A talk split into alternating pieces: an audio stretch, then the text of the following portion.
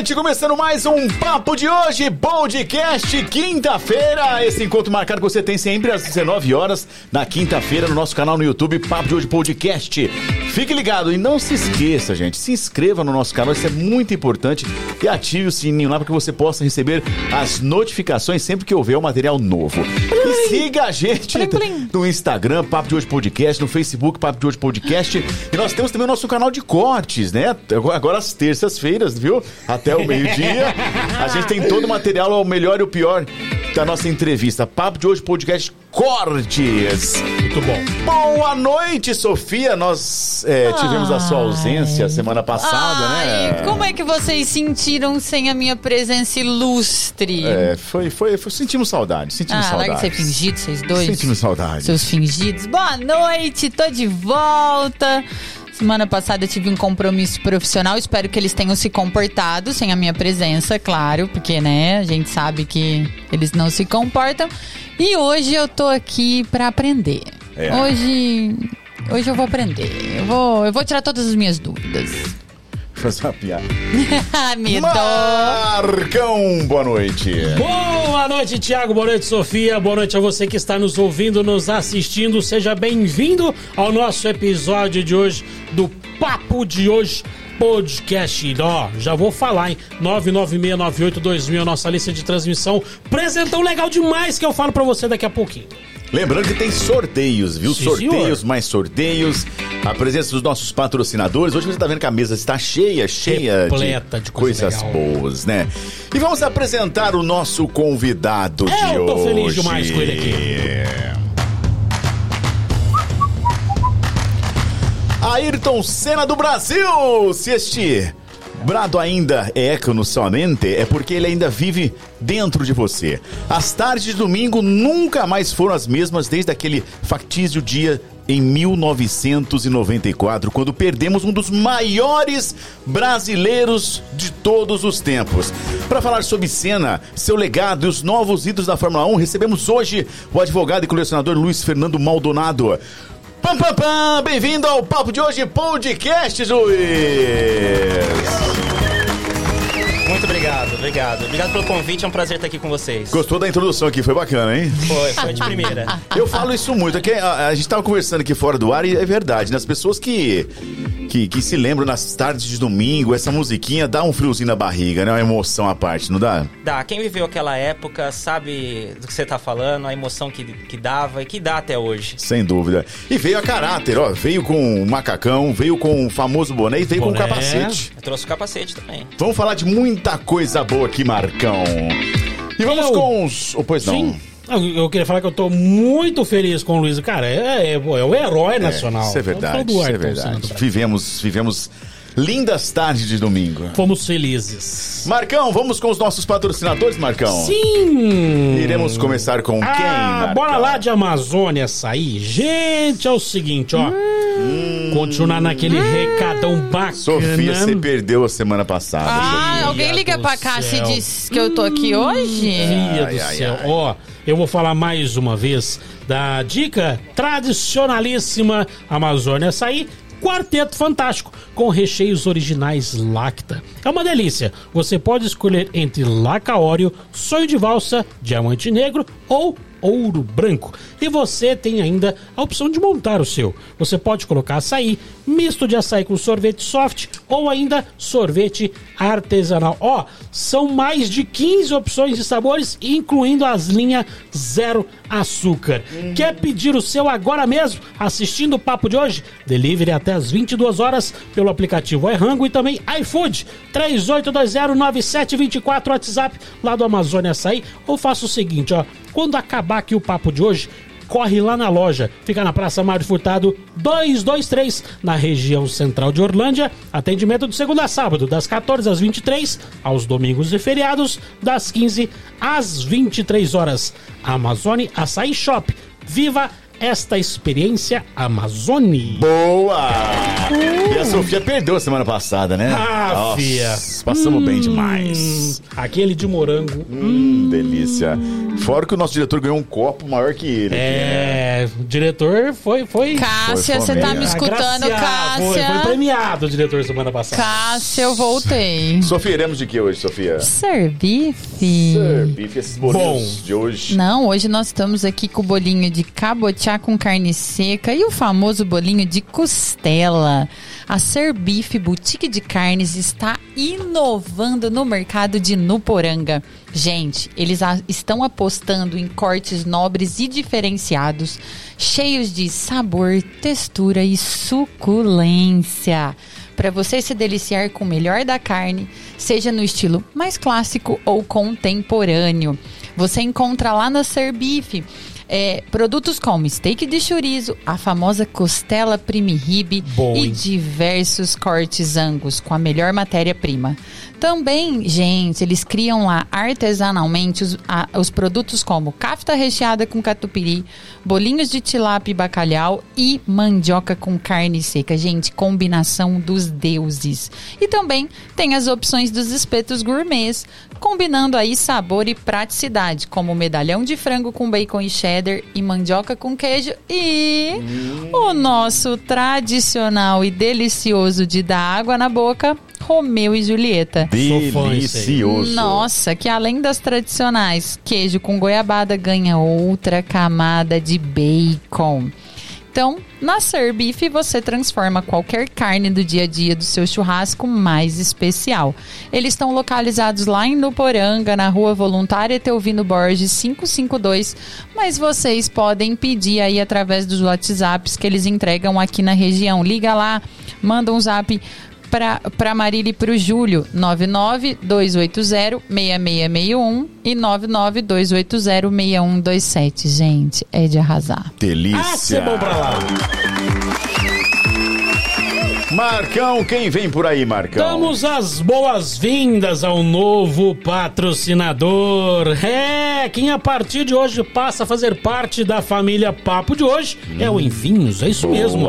E olha só, hein? Seja um jantar a dois ou um encontro entre amigos, as celebrações merecem um bom vinho. A Envinhos oferece a você uma carta completa de vinhos, atendendo a todos os paladares. E para que aqueles que não consomem bebida alcoólica, o suco de uva da Envinhos é uma ótima opção. De Orlândia a Catalão, a Envinhos é o contato daqueles que sabem apreciar um bom vinho. A pedida certa para suas harmonizações com queijos, carnes, chocolates, entre outros. Então faça o seguinte: entre em contato agora pelo WhatsApp 991 12 8111 e fale com o Kleber. Em Vinhos, celebre a vida com um bom vinho e claro, dando aqui as nossas boas-vindas ao pessoal do Envinho. Kleber já teve conosco no episódio da última quinta-feira, já fez as suas apresentações e a partir de hoje, meu amigo, é, Envinhos está conosco. Seja bem-vindo, Envinhos. Marcão, por favor, tem como nós abrirmos esse suco maravilhoso, sim. Marcão? Esse suco, eu quero tomar É, esse é o suco. famoso suco de uva. Eu acho que hoje eu vou me embebedar com o Será? vinho. Tá aí uma É novidade, Natal. hein? É tá aí uma Natal. novidade. Sofia querendo Natal. se embriagar. Ó, que linda Será? garrafa, hein? É Natal. Cadê? Que câmera que eu tô? Qual que você quer? Eu quero aquele ali pra mostrar o, o- o- a É garrafa. Natal. Esse aqui, gente, ó, suco de, Gente. de- suco de uva pra quem não bebe, né? Esse Não suco é muito alcoólica. bom. Não, e você sabe que esse suco é bom pra saúde, né? Ó, que lindão. É, Show. tem que tomar ele, faz bem pra saúde. O Marcão vai abrir o vinho Tomando. aqui. Quer que eu abra o vinho? Vocês gostam de ver, né? Só pra ver se eu faço uma vídeo cacetada. Será? Não, você é um cara e o Ru, eu vou aprender. Ó, vinho. Você é um cara experiente. Eu vou aprender a Marcão. abrir pra Eu tenho a próxima. delicadeza de um, um mamute. Nossa, eu ia dar spoiler do próximo convidado. Não, Sofia! Em Desculpa. É vinhos, surpresinha. em vinhos, enquanto você Enquanto eu abro a garrafa... tenta abrir aí, nós vamos passando a propaganda do Envinhos com o telefone pra pessoa Boa. fazer o seu pedido. Lembrando que eles entram de férias, né? Acho que entram de férias agora no dia 20, se eu não me engano. No Instagram tava, né? Acho que sim. Então corra, faça seu pedido, tá aí o telefone rolando na tela. Vinho bom, preço Catalão, bom. só dá os meninos. É, e esse suco, gente, gente, é foda, sério. Se tomar esse aqui um copo de manhã, colheita do sul diz que é maravilhoso. E depois do exercício também diz que é muito bom. É, faz bem pra saúde. Você toma depois do beach tennis? Tomo. Então. Beach time. Eu tomo depois de aí, comer um pastel. Quer que eu mostre você abrir? Não, né? Você não. Não sei, vai que dá ruim. Vai estar curiosa, hein? Vai dar certo, hein? Deu bom, deu bom, deu bom, deu bom, deu bom. Consegui. Muito bem. Palmas pra mim. Palmas, palmas. Outro dia que eu consigo abrir uma garrafa de vinho, por favor. Por favor, servir os nossos convidados. Sofia Gracioli. Eu, infelizmente, hoje não tomarei vinho, pois estou tomando remédio pra coluna, porque o velho travou. Ah, então eu vou fazer as honras. Nosso convidado vai Por tomar. favor. Aceito. Eu, eu nem sei Aceita. colocar vinho, Nossa, Sofia. vinho eu sei que eu sou elegante. É, Por tem, favor, que- não, Sofia, tem que como- ter como- uma elegância pra servir um bom vinho. Eu não sei se já aconteceu com vocês de ir no médico, o médico perguntar pra vocês, você bebe? Eu, e responder assim, aceito meia taça. Não queria não, mas eu vou acompanhar o Gente. senhor. Eu acompanho o senhor. Por favor, pode colocar duas pedrinhas de gelo. É que não tem cheiro nesse negócio, mas tá Não, delicioso. cheiroso. Cheiroso. Vinho cheiroso. Repita o telefone, por favor, Marcão, para que as pessoas aqui. possam pedir. Lembrando que eles vão entrar de férias. Então É. corra, faça seu pedido. Vinho bom, suco bom, preço bom e eles entregam na sua casa, viu? Pedido pelo WhatsApp 991 12 81 11. Ó, carta completa pra agradar todos os paladares. Um brinde com, com o nosso convidado, por favor. Nosso. Nossa, que delícia. A Sofia. Boa! A Sofia vai matar uma garrafa daqui a pouco. Que delícia, coisa boa. Mais Cláudio, achei a mina. Pronto.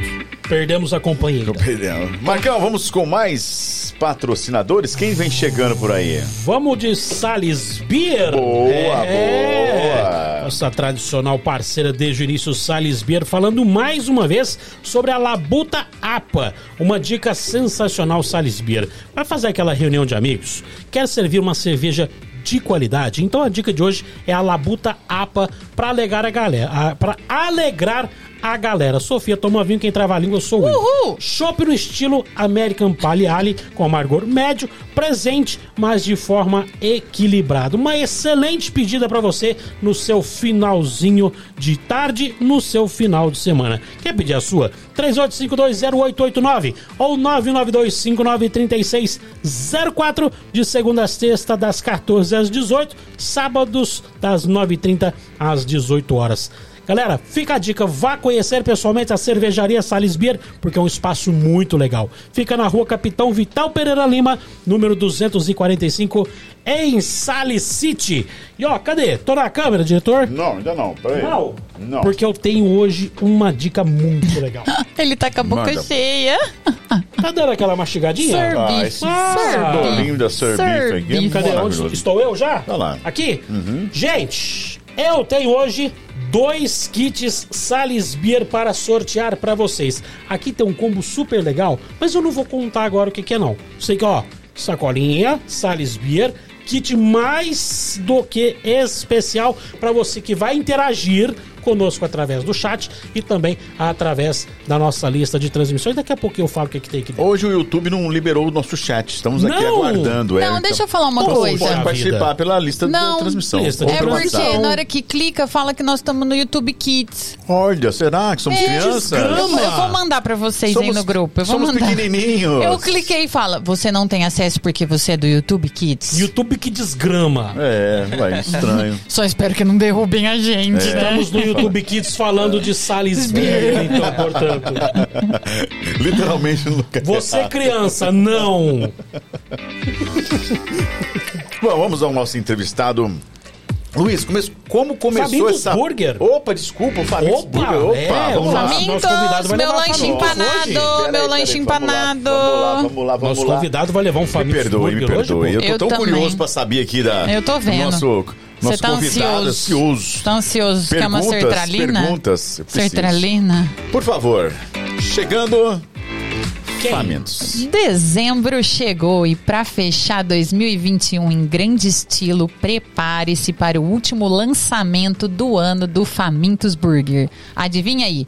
Pão tradicional, hambúrguer empanado que você pode escolher carne ou frango, molho de tomate especial suculento, muito queijo e batata frita palito. Conseguiu adivinhar? É o Parme Burger. É o lanche que uniu duas grandes paixões da gastronomia: burger e parmegiana. Bom, hein? Você nunca provou algo tão inusitado. Então, vem provar o Parmer Burger, prove hoje mesmo e desfrute dessa grande invenção gourmet aí do nosso Famintos Burger. Por apenas R$ 24,90 você vai se deliciar e se apaixonar. Você pode ir até ali na Avenida do Café 1374 pedir pelo aplicativo do Famintos ou pelo WhatsApp 992602181 Famintos Burger. Muito Boa! Eu acho que agora o diretor dá uma conferida e agora sim não somos mais kids. Não somos mais kids? Crescemos. Crescemos. Crescemos? Dá um F5. Pô, Aê! Agora Palmas, sim. palmas pro YouTube. Agora sim. Luiz, como é que começou essa paixão pelo Ayrton Senna, Luiz? Como é que tudo começou? Ó, primeiro eu quero deixar bem claro que eu tô bebendo porque eu não estou pilotando hoje. Tá né? Ah, verdade, verdade. Boa. Bom, essa paixão ela começou é, no final da década de 80, começo de 90. Meu pai assistia a corrida Fórmula 1 né, nos domingos. E tomando a cervejinha dele, comendo a batatinha frita. E eu brincava ali na sala junto com ele, ele assistindo. E eu fui pegando gosto, comecei a assistir, a ver. O capacete amarelo chamava muita atenção, com aquele carro branco e vermelho. Né? Isso foi 88, 89 mais ou menos. E, e aí eu acabei pegando gosto, meu pai assistia sempre, era fã, e eu peguei, continuei assistindo, mesmo depois do falecimento do Senna, eu continuei assistindo Fórmula 1, que eu apaixonei pelo esporte também. E depois disso eu comecei a me inteirar, a querer saber mais sobre essa, essa figura sensacional para mim, que é o Ayrton Senna, né? Quem era ele, como foi a infância dele, o que ele fez para chegar na Fórmula 1, o que, que ele fez durante a Fórmula 1, o que, que aconteceu com a Fórmula 1 depois da, da morte dele, né? Então foi isso que, que me levou a, a me apaixonar. Eu sempre gostei muito de carro também, independente disso, sempre fui apaixonado por carro, carros de rua também. E tanto que eu tenho carro antigo, minha paixão, uma das minhas paixões é carro antigo. E então uniu o fato de gostar de carros, né, com corrida de carro, com o piloto sensacional. A respeito do Ayrton Senna, é um cara que ele é. é, a gente está falando de, de um ser humano que está muito acima né, da, da média aí de, de heróis nacionais. O Ayrton, quando ele, quando ele corria, a gente, ele tinha um semblante um pouco triste. A gente até percebia que o Ayrton, em, determinados momentos, e até por fala de, algum, de alguns outros pilotos, ele não era muito um cara de, de, de, de sociabilizar, de estar de, de, estar no social, de estar ali. Ele parecia ser um cara meio na dele, né? De uma personalidade muito forte e ser um cara muito na dele. Pelo menos era essa a impressão que eu tinha dele. É isso mesmo? Você acha que era assim? Era, ele era muito reservado, né? Eu- eu- naquela época não existia tantas mídias sociais, né? Como, mas mesmo assim ele era reservado e, e ele era muito concentrado. Então você via a expressão de tensão nele, mas na verdade, muitas vezes ele estava, por exemplo, repassando o circuito na cabeça dele, até onde ele podia ir, onde ele tinha que frear, porque o Ayrton Senna fazia muito disso. Ele pegava o mapa da pista e às vezes, enquanto os outros pilotos estavam comemorando, celebrando, depois de um treino, por exemplo, ele estava ali no, no mapa, enquanto ele estava olhando o mapa, ele estava pensando na pista e pensando ali onde ele poderia chegar, por exemplo, mais para o canto, onde ele poderia este- estender um pouco mais a frenagem para ganhar tempo, onde ele podia acelerar mais. Então ele pensava assim, ele pensava na pista o tempo todo. Então isso dava aquela expressão semblante nele, assim, às vezes até parecia que estava triste, né? E, e eu, particularmente, no meu trabalho, eu sou meio assim. Eu sou uma pessoa trabalhando e eu sou outra pessoa fora do trabalho. A minha esposa mesmo fala...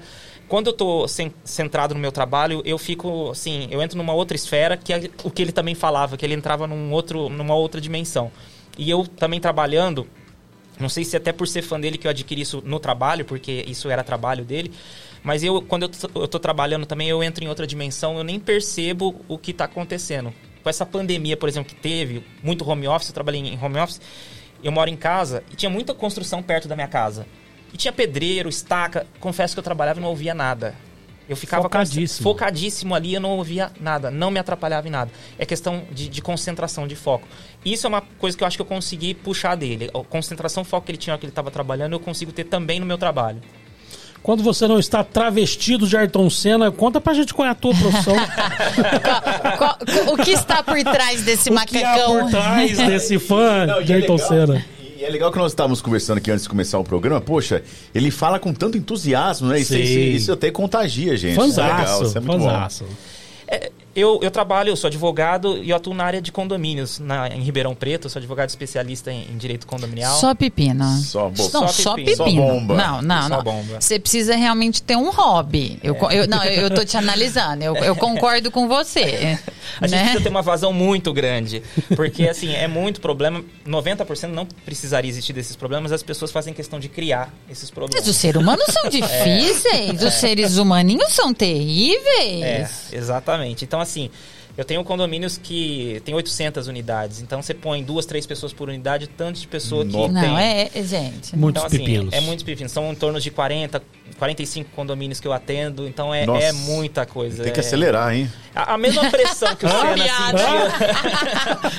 Ah, eu sabia que ele ia dar uma dessa, eu só tava aguardando. Eu A só mesma tava pressão que o, aguardando. Senna que, que o Senna tinha, aquela pressão em cima dele, acho que eu tenho também, porque é muita gente em cima, né? Então, mas é, graças a Deus a gente consegue se sair bem. Você chega a pilotar? Você dirige de alguma forma, alguma, com algum tipo de competição automobilística você participa? Eu já fui piloto de kart, amador. Legal. É, hoje, hoje, se me der um kart na mão, hoje eu, eu saio correndo com ele também. Mas é, já tem uns dois, três anos a última vez que eu corri de kart. Então eu corria de kart e também hoje, né, eu por conta da pandemia até, eu acabei voltando pro mundo do videogame, que eu não- já não Ah, jogava muito tempo videogame.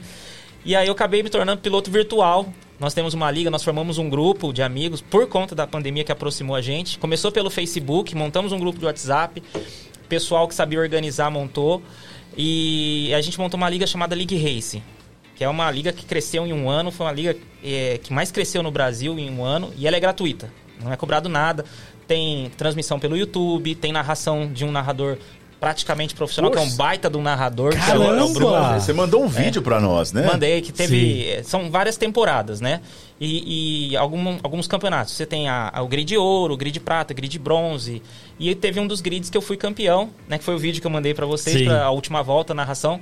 Aquela narração, na verdade, foi até do, do Rafael, que é um, do, uma- um grande amigo meu. E, e piloto da, da League Race também, foi o Rafa e o Vinícius que estavam transmitindo. Então, eles que eh, fizeram a narração e os comentários. Vocês levam isso Legal. muito a sério. Às vezes o pessoal leva até demais, viu? Porque você pega até uma. um, Você tem uma variação de idade. Tem, o piloto mais novo da liga tem 9 anos. Oh, que legal. Nossa. O mais velho tem 50. Então, Vocês são em quantos? olha, pegando todos os grids, eu acho que dá em torno de 100. Em torno de 100 pilotos Bastante virtuais. gente. Muito E democrático. assim, é nível. Brasil e tem gente de fora também. Nós temos piloto de Portugal, temos piloto da Inglaterra. Aliás, o, o piloto da Inglaterra ele é brasileiro, mas mora na Inglaterra. Então ele participa, às vezes tem questão de fuso horário, porque cada liga tem o seu horário ri- fixo, rígido, e não tem brincadeira. Ou você tá no horário para correr, ou você não vai correr.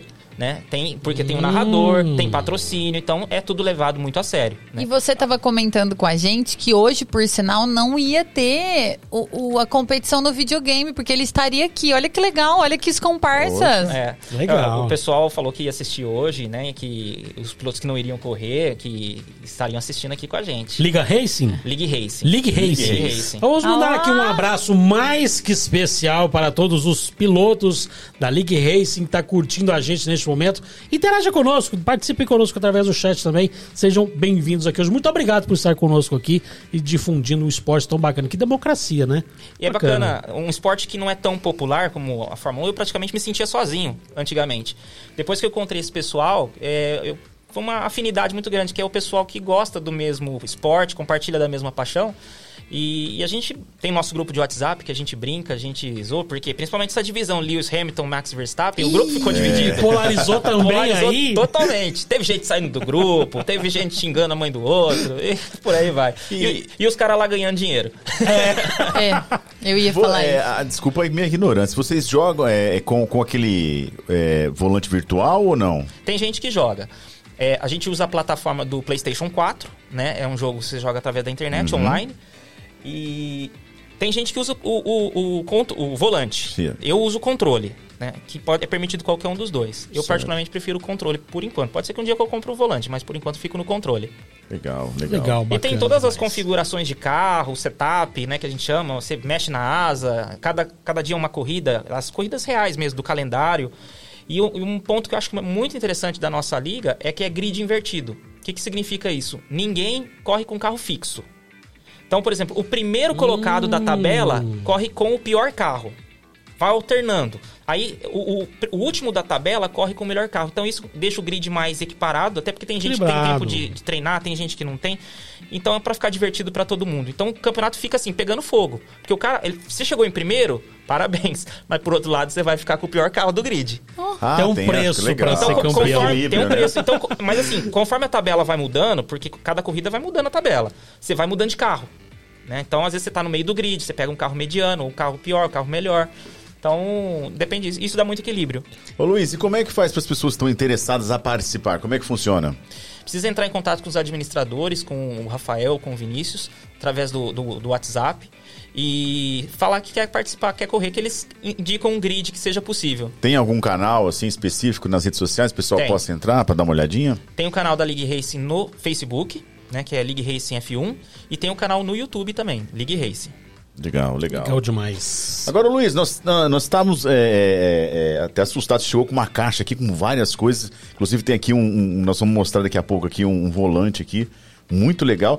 Como é que começou essa, essa coleção aqui? Qual foi o primeiro, primeiro item que você comprou? Primeiro item foi esse boné, Foi o boné. que não é mais esse, porque eu vou trocando todo ano, porque ele vai desgastando, Ah, né? sim. Quem, quem me vê no Facebook fala, mas esse boné não desgasta, porque eu tô sempre com foto dele, mas na verdade é que eu vou trocando, Vai né? trocando. Eu vou trocando, vou renovando. Eu tenho, hoje eu tenho três desse. Um mais velhinho, um mediano e esse é o mais novo de todos que eu guardei pra trazer aqui pra você. Ó, tamo com moral. Esse tá zero. Esse Co- tá zero. co- conta pra nós o que significa esse boné. Olha, é difícil eu falar. É, é- esse boné, ele significa, assim, lembrança das vitórias, né? Isso daqui, na, na época, foi um, um ícone, né, do, da vitória. É, as pessoas se estapeavam para conseguir um boné desse, né? Hoje é mais fácil por, compra das, por, por conta das compras que você tem virtuais, então é fácil de achar, né? Mas antigamente isso era raridade, né? E tem uma- um significado da referência da pessoa do Ayrton, que o Banco Nacional não existe mais, mas Sim. Ele tem essa, essa referência, né? Ele, ele tirava o capacete na sequência e já mandava o boné, né? É, exatamente. Até por questão de ele, né? patrocínio. E tem até uma história interessante que em 93, se eu não me engano, 93 ou 94, o Banco Nacional já não estava bem das pernas. E falou pro Ayrton que não tinha mais como bancar o patrocínio dele. Ele falou: "Não precisa. Vocês me ajudaram lá no começo. Hoje eu estou bem, não preciso mais desse patrocínio. Eu vou continuar usando boné." E ele continuou usando O boné. cara era diferente. Ah, é né? por isso que era o Senna, né? Por isso que era ele, né? Ele usou o boné sem mesmo receber nenhum centavo no final. Foi 93, 94, alguma coisa assim. Ele já estava financeiramente bem, não precisava mais do patrocínio. Mas em gratidão, ele continuou. é, por gratidão, né? Senão só vai parecer é. que é ingratidão. Ingratidão. Por, por gratidão, ele continuou usando o boné. Tá, mas aí, aí vem aquela dúvida. E fazendo as propagandas também. Ele fez propagandas para o Banco Nacional até 94. Que barato. Se naquela época já não era fácil achar o boné, hoje que o banco não existe mais, o Senna já morreu. Você acha boné pra comprar onde, bonitão? Mercado Livre. Mercado Livre. Ah, muito Nossa, bem. eu tô muito tecnológica. Agora, Luiz, e o segundo item? Primeiro foi o boné. O primeiro foi o boné. O segundo foi esse carrinho aqui da escala 1 por 18, que foi o carro Que que, é ele esse? ganhou. Esse daqui, esse maior. Esse que aqui. ele, ele pilotou esse carro de 93 e ele pilotou esse carro no GP do Brasil. Isso daí é da vitória dele no GP do Brasil de 93. Cadê a E qual esse- câmera eu estou? Na Aí, do Deixa eu meio. mostrar aí aqui, ó. A verdinha aí. E esse carro eu, eu comprei do, da loja do Ayrton Senna, do, do- do Instituto Ayrton Senna. Ah, que demais. É oficial esse daí mesmo. Ele quebrou a bandeirinha numa mudança que eu fiz de casa. Fiquei pouco bravo, né? Mas Ah, Você, quase você tem nada. filhos, Luiz? Tenho dois. Fantástico, cara. E, e como é que funciona essas coisas? Olha, por Deus, graças a Deus. eles são muito disciplinados. Eles Ah. não mexem. Eu tenho, eu tenho um espaço na minha casa todo reservado para automobilismo, para Ayrton Senna, que fica o meu carro antigo. Meu carro antigo fica dentro de casa. Aham. É, um- é uma sala, uma garagem-sala que fica Sim. dentro de casa. E eles não entram lá para mexer. Também foram administrados desde cedo, eu imagino, Desde cedo. né? Eu tenho um de seis que já entende um pouquinho Aham. mais. E tem uma menina de dois. Ah, mas menina geralmente não dá muita bola pros carrinhos, né? Demora pra dar uma bolinha, assim. Próximo podcast a gente É. chama o Luiz pra falar como que é educar criança, pra não... que é, que ele porque faz? você imagina os seis vendo essas coisas, fala, vou brincar. Vou brincar com tudo. E eu tenho, eu tenho é, duas coleções lá né, no espaço, que uma são todos os, cole... todos os pilotos campeões da Fórmula 1. Então tem desde o primeiro de 1950 até os mais recentes. Que demais. Então dão, dão que, mais de 60 pilotos, mais de 60 carros. Fica tudo assim exposto, igual tá aqui. Sim. É, eles não mexem, fica na parte baixa assim, mas eles não mexem. E tem uma outra, essas já ficam numa caixinha de acrílico, que ficam só carros antigos também. Aí tem, tem eu separo em ordem cronológica, desde a- o primeiro lá mais antigo da década de 50 até os mais recentes ali 2013, 2014, que, que tem nessa coleção. E não mexe. Fantástico. Não mexe. Quando eu- antes de eu mudar para essa casa que eu moro hoje, eu morava num apartamento, meu filho chegou a quebrar uma rodinha do carro do Alan Prost. Ah, tudo bem. Então, como Alan Prost, Prost eu tudo bem. deixei. Não, não É. reclamei tanto, não. Já que, mas se fosse do Senna, não, não ia, dar, ia dar ruim, ia dar Não, ruim, ia dar esse aí, Fittipaldi, tudo bem. É. Mas Você entende essa sua coleção como um hobby? é um hobby, com certeza, né? Distrai a cabeça, é, tira o, a- a- a- o foco dos problemas do dia a dia e, e foco ali. Às vezes eu pego para limpar os carrinhos, limpo com pincel, às vezes com água, um paninho. Então a cabeça fica focada ali nessa terapia, né? O carro antigo também, a hora que eu saio para dar uma volta também, fico focado ali, naquele momento. E as pessoas à sua volta entendem esse hobby? Porque é difícil, né? Porque a gente recebeu aqui, era o Jaspion? É o Jasper Sim. do Jogo. Custava 7 sim, mil reais. é. Eu nem me aproximei, porque eu sou extremamente desastrada. A fantasia do Jasper? Não, o bonequinho. Não, o boneco. É, sim. Ah, é, já vi. É. Realmente custa mesmo.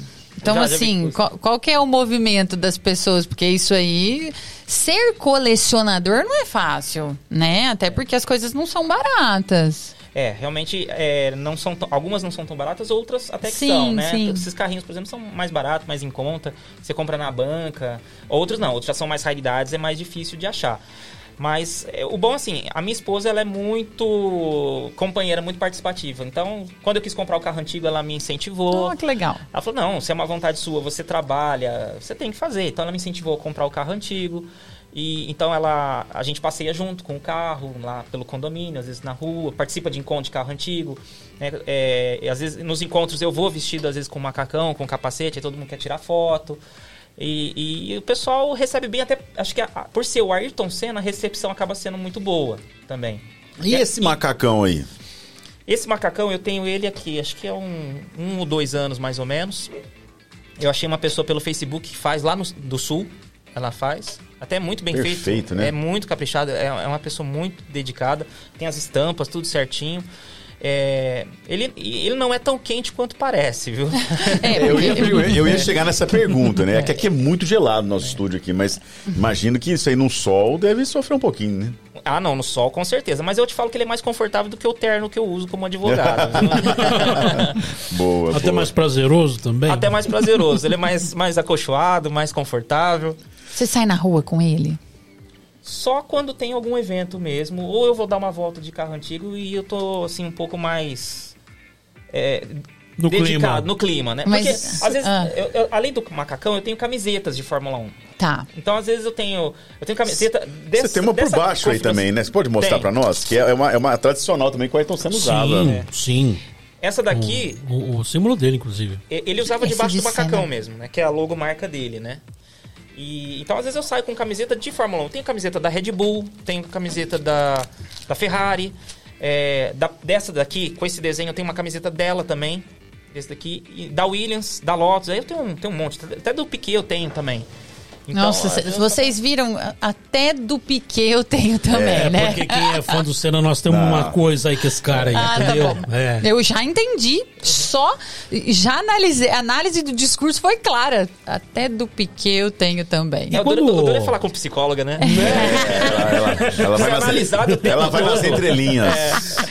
E quando se fala hoje na, na, na, na vestimenta, vamos nem falar do macacão não, mas na vestimenta de pilotos mesmo, de equipe, cara, como é bonito, né? Hoje, antigamente, ó, a gente pega os bonés, né, dos patrocinadores, eram bonés, assim, entre aspas, é, é, é, simples. Tudo era simples, Né? Hoje né? você pega os bonés da- da- da- dos, dos fabricantes, das marcas, e, e- e se criou uma, uma- um, um outro, uma- um outro ramo comercial por trás da Fórmula 1. Né? Um boné hoje de uma montadora, uma camiseta, né? do- do- do- é é muito caro. Né? Então se criou um, um- Por trás da Fórmula 1, ela, ela abriu um leque para outros ramos comerciais também hoje em dia. Né? Abriu, até porque a Fórmula 1 já é um esporte muito caro e eles não conseguem mais bancar só Não com... dá mais. Não dá mais. Você vai, no- você vai nos autódromos, vai, por exemplo, em Interlagos, você tem a loja oficial de cada escuderia, de cada equipe. Que eles vendem os itens deles a, a preços absurdos no dia do evento.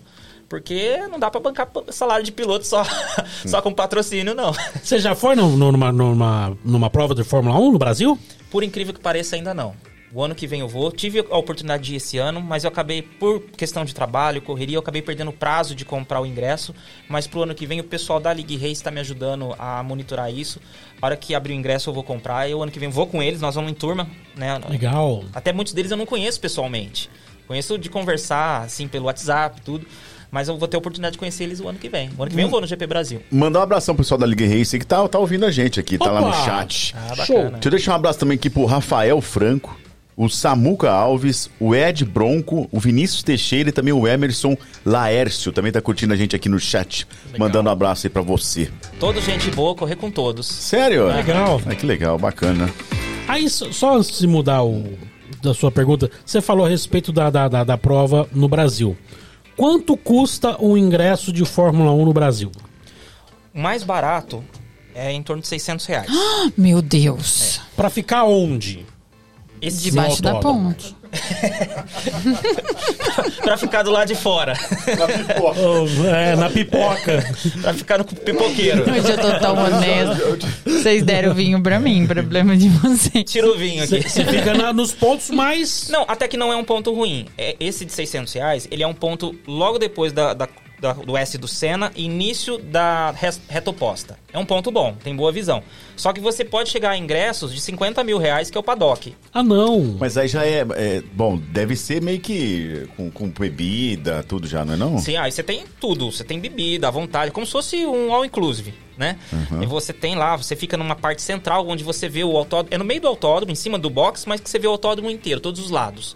E aí você tem ar-condicionado, você tem é, comida, bebida, Mas eu- trânsito livre pelo box. Luiz, eu fico imaginando o seguinte: é, os carros legal. che- na reta, eles chegam a que velocidade na reta? Ah, tranquilamente 320, 330. Você imagina como é que você consegue ver a 300 você sentado assistindo a corrida, você só ouve o barulho, né? Penso eu, eu acho, não é? Hora que passa na sua frente, você não vê. Você consegue ver a hora que ele tá vindo à distância, né? Que ele faz a curva. É, ali, a distância você vê, de perto não.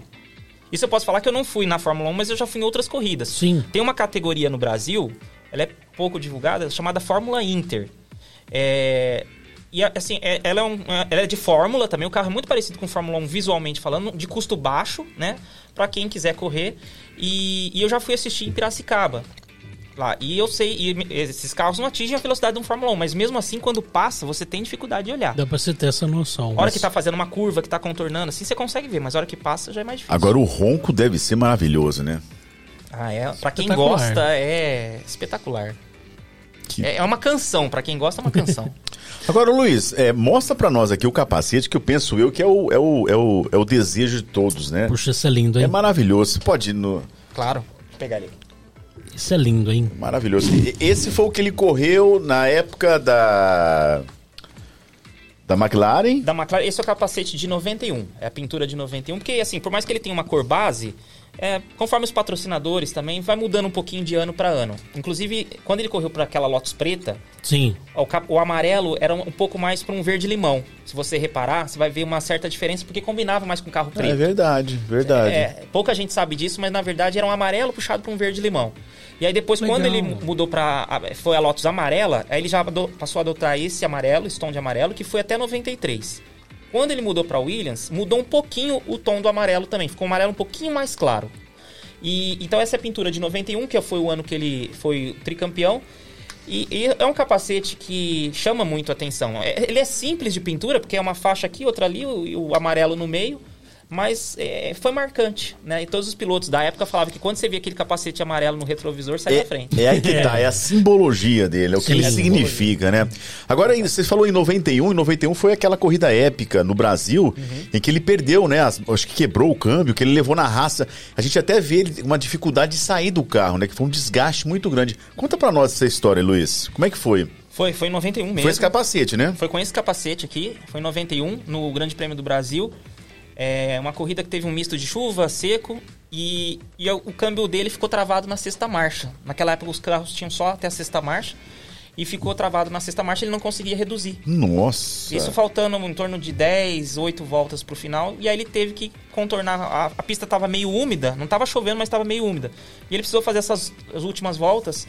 Ele foi, ele foi perdendo marcha durante a corrida. Ele foi percebendo, perdeu a quinta, perdeu a quarta, então ele foi passando. Mas no fim já só tinha sexta. E aí ele teve que segurar no braço, porque o carro de Fórmula 1 usa muito freio motor, né? Freio motor é aquele que você vai reduzindo a velocidade do carro com a redução da marcha, né? Isso ajuda a frear, você ganha tempo nisso. E ele não podia usar esse freio motor, então ele tinha que deixar ali na sexta marcha e como fosse, usar como se fosse um carro automático, só virar e acelerar, né? O bom é que nessa época existia a embreagem. Um carro de Fórmula 1 hoje não conseguiria fazer isso. Na época tinha embreagem, então Trava tudo hoje, né? Travou, o carro para. Ele ia segurando na embreagem, porque a hora que você freava muito, em curva baixa, o giro do motor caía, corria o risco de do motor morrer. Então o que, que ele fazia? Para ele conseguir ter força para sair, porque a, a, sexta marcha não tem torque. A, as marchas baixas é que tem torque para saída. A sexta marcha é para atingir velocidade alta no final. E ele, é, ele segurar na, na, embreagem, tanto que se você pegar o vídeo, você vai ouvir que o motor fazia é, umas mudanças assim, e era aquele controle de embreagem, de vai e volta com a embreagem. E. Caramba. Você imagina a força muscular que esse homem fez na, na perna? Ele falou na, depois na entrevista que algumas vezes ele quase perdeu o carro, porque ele só tinha o freio para usar. Com pista molhada, ele não podia reduzir marcha. Então ele, ele tinha que se virar no braço. E não tinha direção hidráulica, nada na, naquela época. Então era tudo no braço mesmo. No braço e na perna. Ele teve muita sensibilidade para também controlar o acelerador e a embreagem. Porque pro motor morrer ali, e ele não faria pegar esse carro de novo. E ali, e ali, desculpa, Marcão, e ali, e ali ele tinha o sentimento de estar correndo no, no, país dele, queria ganhar de, a qualquer custo, né? Ele queria ganhar a qualquer custo porque em nove... ele nunca. Ele já estava na Fórmula 1 desde 84. Até 91 ele não tinha ganhado nenhuma corrida no Brasil, em algumas ele nem terminou. E no ano anterior, 90, que foi o primeiro ano no, no Interlagos, né, que antes era Jacarepaguá, 90 foi o primeiro ano em Interlagos. Ele ia para ganhar, só que ele foi um pouco afobado na hora de ultrapassar um retardatário e ele quebrou o bico do carro dele. Ele teve que parar e trocar e isso ele perdeu a vitória. Ele foi, ele, ele foi pro pódio, mas ele perdeu a vitória. E, e aí em 91 ele falou: não, ele fala isso na entrevista dele. Fala: não, esse ano vai ter que dar de qualquer jeito. Vai ter, eu vou conseguir de qualquer jeito. Então ele foi, ele pensou em desistir, aí depois veio aquela ideia na cabeça dele, do tanto que ele estava lutando, ele falou: não, vai ter que dar. E aí ele foi com a sexta marcha e foi do jeito que deu. Tanto que depois que ele andou mais alguns metros, ele parou no meio da reta oposta Aí o carro morreu, porque aí ele já não tinha mais condições, né? Muita dor no ombro, porque o, o, o, o volante muito pesado, né? Então ele ficou com muita dor no ombro, espasmo muscular, por isso que ele não conseguia levantar, né? Por causa da, da tensão, da dor. É um desgaste físico muito grande. E, e eu lembro que nesse, nessa, nessa corrida ele, ele, teve que até ir embora depois do, do autódromo, meio que com vários policiais em torno, porque ele chegou na casa dele tinha várias pessoas esperando, tamanha comoção que foi aquela corrida, né? Aquilo contagiou o brasileiro, né? Exatamente. Até pela época que o Brasil vivia tempos de inflação, né? Crise política, econômica. E a alegria do brasileiro. A seleção brasileira de futebol, que também era outro xodó, não estava muito bem naquela época. Então o Senna era a alegria do povo, né? Então ele ganhou no Brasil. É, e a gente não pode esquecer que ele era muito empático, né? Então, ah, isso, é, uma característica. O né? perfil dele era um perfil realmente de das pessoas gostarem dele, assim. E ele não era tão simpático, ele era empático é, tanto, mesmo. Tanto é né? é que nessa corrida ele, ele, ele chegou todo destruído, né? Com esse cansaço todo em casa, e ainda ele viu aquele pessoal. Tem até uma cena. Ele ainda vai até o muro, sobe no muro pra, pra, pra, pra acenar, acenar pro pessoal que tá em frente. É, na medida do possível ele tentava atender a todos. Mas ele também era reservado. Então Sim. ele tava assim num desgaste muito grande. E ele. Mas ele tem esse lado de querer dar atenção pro povo e sabendo da situação que o povo estava passando, entrando num processo democrático, saindo da ditadura. É. Então ele um tentava. Um cara pra frente, né? Um cara pra frente. E aí entra. Eu tava conversando com o Marcão antes da, da, gente começar sobre a construção da imagem do ídolo. Por que, que ele se tornou ídolo? Porque ele não era só um piloto rápido, ganhou corrida, bateu recordes. Não, isso daí outros pilotos conseguiram também. Alguns até com números melhores. Ele se tornou ídolo pelo contexto que envolve ele. Né? A, a, preocupação humana com crianças, a, a, a, questão. De, ele foi o primeiro piloto a sempre falar de Deus, coisa que os outros pilotos não, não falavam. Então, assim, ele, é, ele, levantava bandeiras que na época ninguém levantava e eram bandeiras importantes que ninguém havia se atentado. E isso constrói a imagem do ídolo também, que é um pouco parecido com o que o Lewis Hamilton faz hoje. Bandeiras diferentes, Sim. né? O Lewis Hamilton tem a bandeira da igualdade racial, do veganismo, né? É a bandeira dele, mas é assim que se constrói um ídolo. Só fazer só na pista não é isso que faz um, um piloto ser lembrado. É, tem, o que ele faz fora da pista também tem essa importância. Por isso que as pessoas estão tão carentes de ídolos nos dias atuais, né? Se a gente fosse pensar, pra, né? Porque não tem, é, é, só. Não tem essa carência, não tem essa empatia, não tem essa construção, né? Se a gente pensar na figura do Senna. É, e é legal porque aconteceram coisas durante a trajetória do Senna que também, é, por mais que na época fossem é, tristes ou doloridas, é, foram peças essenciais para que ele se tornasse o cara que ele se tornou. Por exemplo, o carro do cara quebrar e ele conseguir vencer com todas essas dificuldades, pô, para ele foi, foi isso foi um momento terrível, mas foi algo que acrescentou é, na história dele um momento tão importante, falou, caramba, agora eu sou mais fã desse cara ainda. Né? Então aconteceram coisas durante a sua trajetória que hoje é, eu acredito ser uma unanimidade, né? Todo brasileiro ser fã do Senna. Agora só para que a gente tenha um, um pouco da noção do que você está falando, é, nós temos aqui, você trouxe aqui uma réplica do volante. Essa réplica é de que ano? De 88. 88. Isso aconteceu em 91. Isso. Né? Mas só... em 91 o volante também não era muito diferente não disso, muita não. coisa não. não. Agora só para você ter uma noção, isso aqui é uma réplica, pessoal, que o, que o, o Luiz trouxe pra gente. Do lado de cá, eu tenho um botãozinho verde. Cadê? Na verdinha eu tô? Aqui. Tá no aí. meio, meio mais para baixo, aí, bonitinho, boa. Pessoal que tá vendo aqui, ó, o botãozinho verde era para hidratação, certo, Luiz? Certo. Ele apertava aqui, vinha um líquido ali para ele tomar para se hidratar. O botão vermelho era o rádio comunicador que ele tinha com a sua equipe. E não tinha mais nada. Não, imagina o de hoje, né? Você tem mais Hoje de os caras 180 configurações no controle hoje, Meu no volante. Deus. Tudo na mão, tudo É. na mão, né? Direção hidráulica, imagina. Né? Configuração mais. de freio. é, você muda um monte de coisa no carro. Hoje o carro é um tablet ambulante. Naquela época o cara tinha esse volante, um câmbio manual, embreagem, breque, freio e sorte. É. Né? E talento, né? Exatamente. Obviamente. Você sabe que uma vez, em 93, o Senna conseguiu terminar uma corrida que não era para ele terminar com esse carro aqui, é, também no braço, porque começou a acender a luzinha de óleo. Ai, meu Deus Ou do céu. seja, o óleo do motor estava baixando. O que, que ele começou a fazer?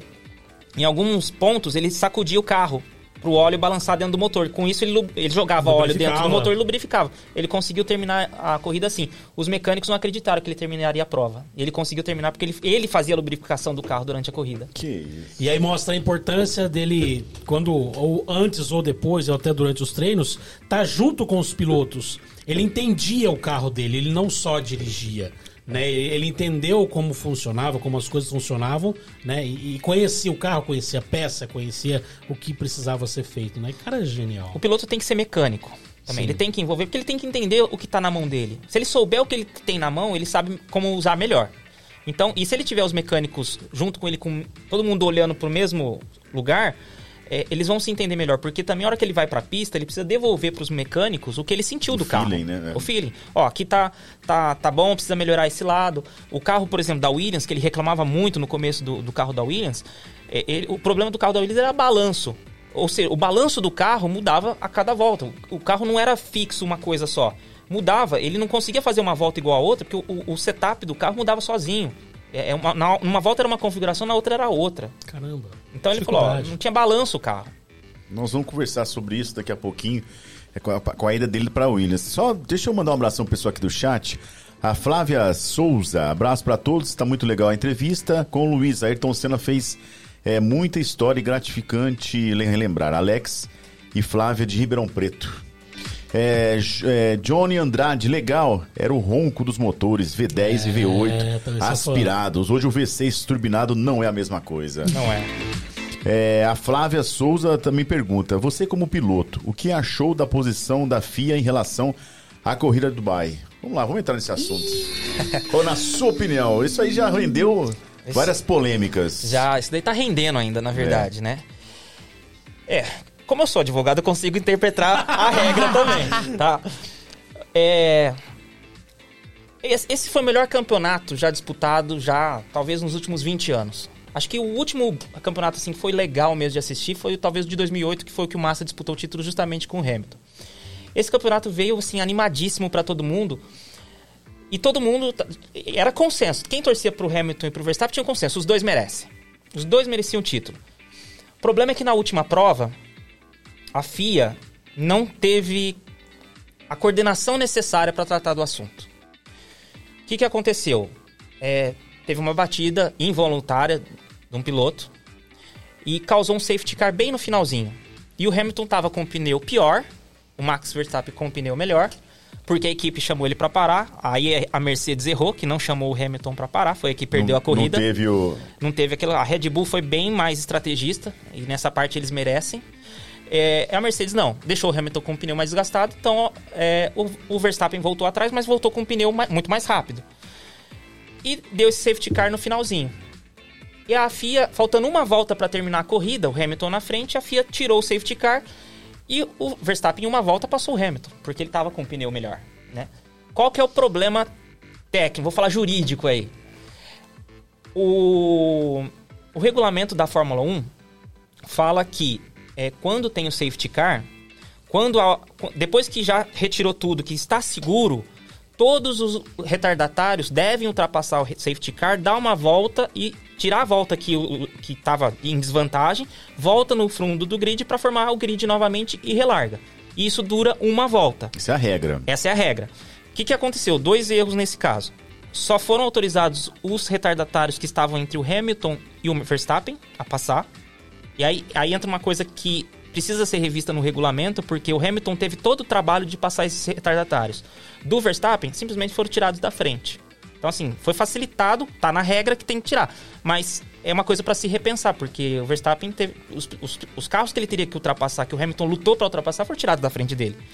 E a segunda regra foi que, que não se esperou é, essa uma volta, porque se, se desse essa uma volta, ia terminar a corrida com safety car. E aí liberou antes para poder ter uma volta com corrida. Então, aí cria aquela sensação de um campeonato manipulado. Não sei se tá certo, se tá Favorecimento. errado. Não vou nem entrar se tá certo ou tá errado. Mas eu digo o que tá. A sensação que causa. E aí fica aquela sensação de que o Max Verstappen. é, fica uma mancha no título pro Verstappen. E ficaria uma mancha pro Hamilton também se terminasse com, com safety car. Ou se ele tentasse ganhar é, no, no tribunal. Supondo que a Mercedes entrasse com um recurso. Então é um título que acabou ficando feio para qualquer um dos dois. Pro Verstappen ficou feio porque ganhou em cima de, um, de uma regra aplicada fora do regulamento. Pro Hamilton, se ele conseguisse reverter no tribunal, ficaria feio porque ganhou no tapetão. Então, um título que era pra ser bonito acabou ficando feio pros dois. Pa- passa até aquela sensação, parece que, é, parece que assim, eu não quero esse título. Fica meio incomodado pros dois, porque Vamos dar uma apagada nele. dá uma apagada, porque nenhum dos dois vai ficar com o título 100% limpo. O Verstappen agora, ele fica com uma missão de ganhar um segundo título limpo, 100% Pra limpo. mostrar, né? Pra Provar, mostrar. né? Exatamente. E o Hamilton também, né? É, e aí vem uma pressão em cima disso, né? Por isso que virou essa disputa maluca. E foi um bom campeonato. Pra gente foi ótimo de assistir o campeonato. Pra eles foi uma tensão intensa o ano inteiro, né? Mas na tua visão, você que acompanhou o campeonato e, e- e- e- se a gente pegar o retrospecto de corrida por corrida, quem seria o merecedor de, de- de- desse, desse- Deixando de lado essa última corrida, quem sua falou, caramba, esse cara Ó, merece. o, o Martin Brundle, que é um ex-piloto, e inclusive correu com o Senna na época, foi, foi rival do Ayrton Senna na Fórmula 3, inglesa. Ele é um piloto, ex-piloto inglês, e ele falou uma coisa que eu acho que é sensata. Os dois merecem. Os dois mereciam o título. Eu, particularmente, estava torcendo pro Hamilton. Mas eu não deixo de reconhecer os méritos do Verstappen, que fez boas corridas, e da própria Red Bull como equipe, que foi muito mais eficiente em termos de estratégia do que a Mercedes. Mas se você pegar as últimas corridas que o Hamilton fez, você fala o Hamilton merecia o título, porque o, o que, o que eh, enfeia o, o título do Verstappen é que nas últimas corridas que o, que o Hamilton estava muito mais rápido, em todas o Verstappen fazia um, estava preparado para jogar o Hamilton para fora. Isso aconteceu várias vezes. Ele não estava preocupado em correr, ele estava preocupado em, em esperar a oportunidade para bater no Hamilton, para causar um acidente. E isso enfeia o, o, o- título dele. O que aconteceu, por exemplo, na Arábia Saudita, foram várias vezes, é, jogando para fora, é, fazendo break test. Então, assim, eu, eu diria que o Max Verstappen ainda não merecia ser campeão por falta de maturidade, por Conduta. conta por conduta. Exatamente. Não que o Hamilton seja santo, mas se você pegar, ele foi muito mais respeitoso nessas disputas que não foram piores porque o Hamilton tirou. Agora, Luiz, é, pegando o gancho aí sobre essa questão de jogar pra fora da pista, conta pra nós como é que foi aquela briga do Prost e o Ayrton Senna. Teve um ano que teve isso, né? Parece que no, Eita. no final acabou batendo, aí o, o Senna voltou, mas ele, ele foi cancelado, né? Vamos usar o termo hoje, né? Nossa, e como acabou, você tá E acabou anos- não levando, né? Conta anos pra nós como é que 2000. foi essa, essa história aí. O duro que não foi um ano, não, foram dois. Foram dois, foi sequenciais, Foi sequencial. Primeiro, primeira situação foi em 89. Os dois foram no Japão, que o Japão sempre encerrava a temporada, ele não era a última prova, mas geralmente o E- título disputava né? lá. E o Senna era, era amado no Japão, hein? Muito, até por conta da Honda, né? Que era o motor que ele foi campeão três vezes, né? Ele era amado tanto no Japão quanto. igual no Brasil. Acho que os dois países é, ele era muito amado. E em 89 o Senna é, ia para ultrapassar o Prost, ele vinha mais rápido. E tem uma curva, ah, uma chicane no final, ela, é- ela é lenta.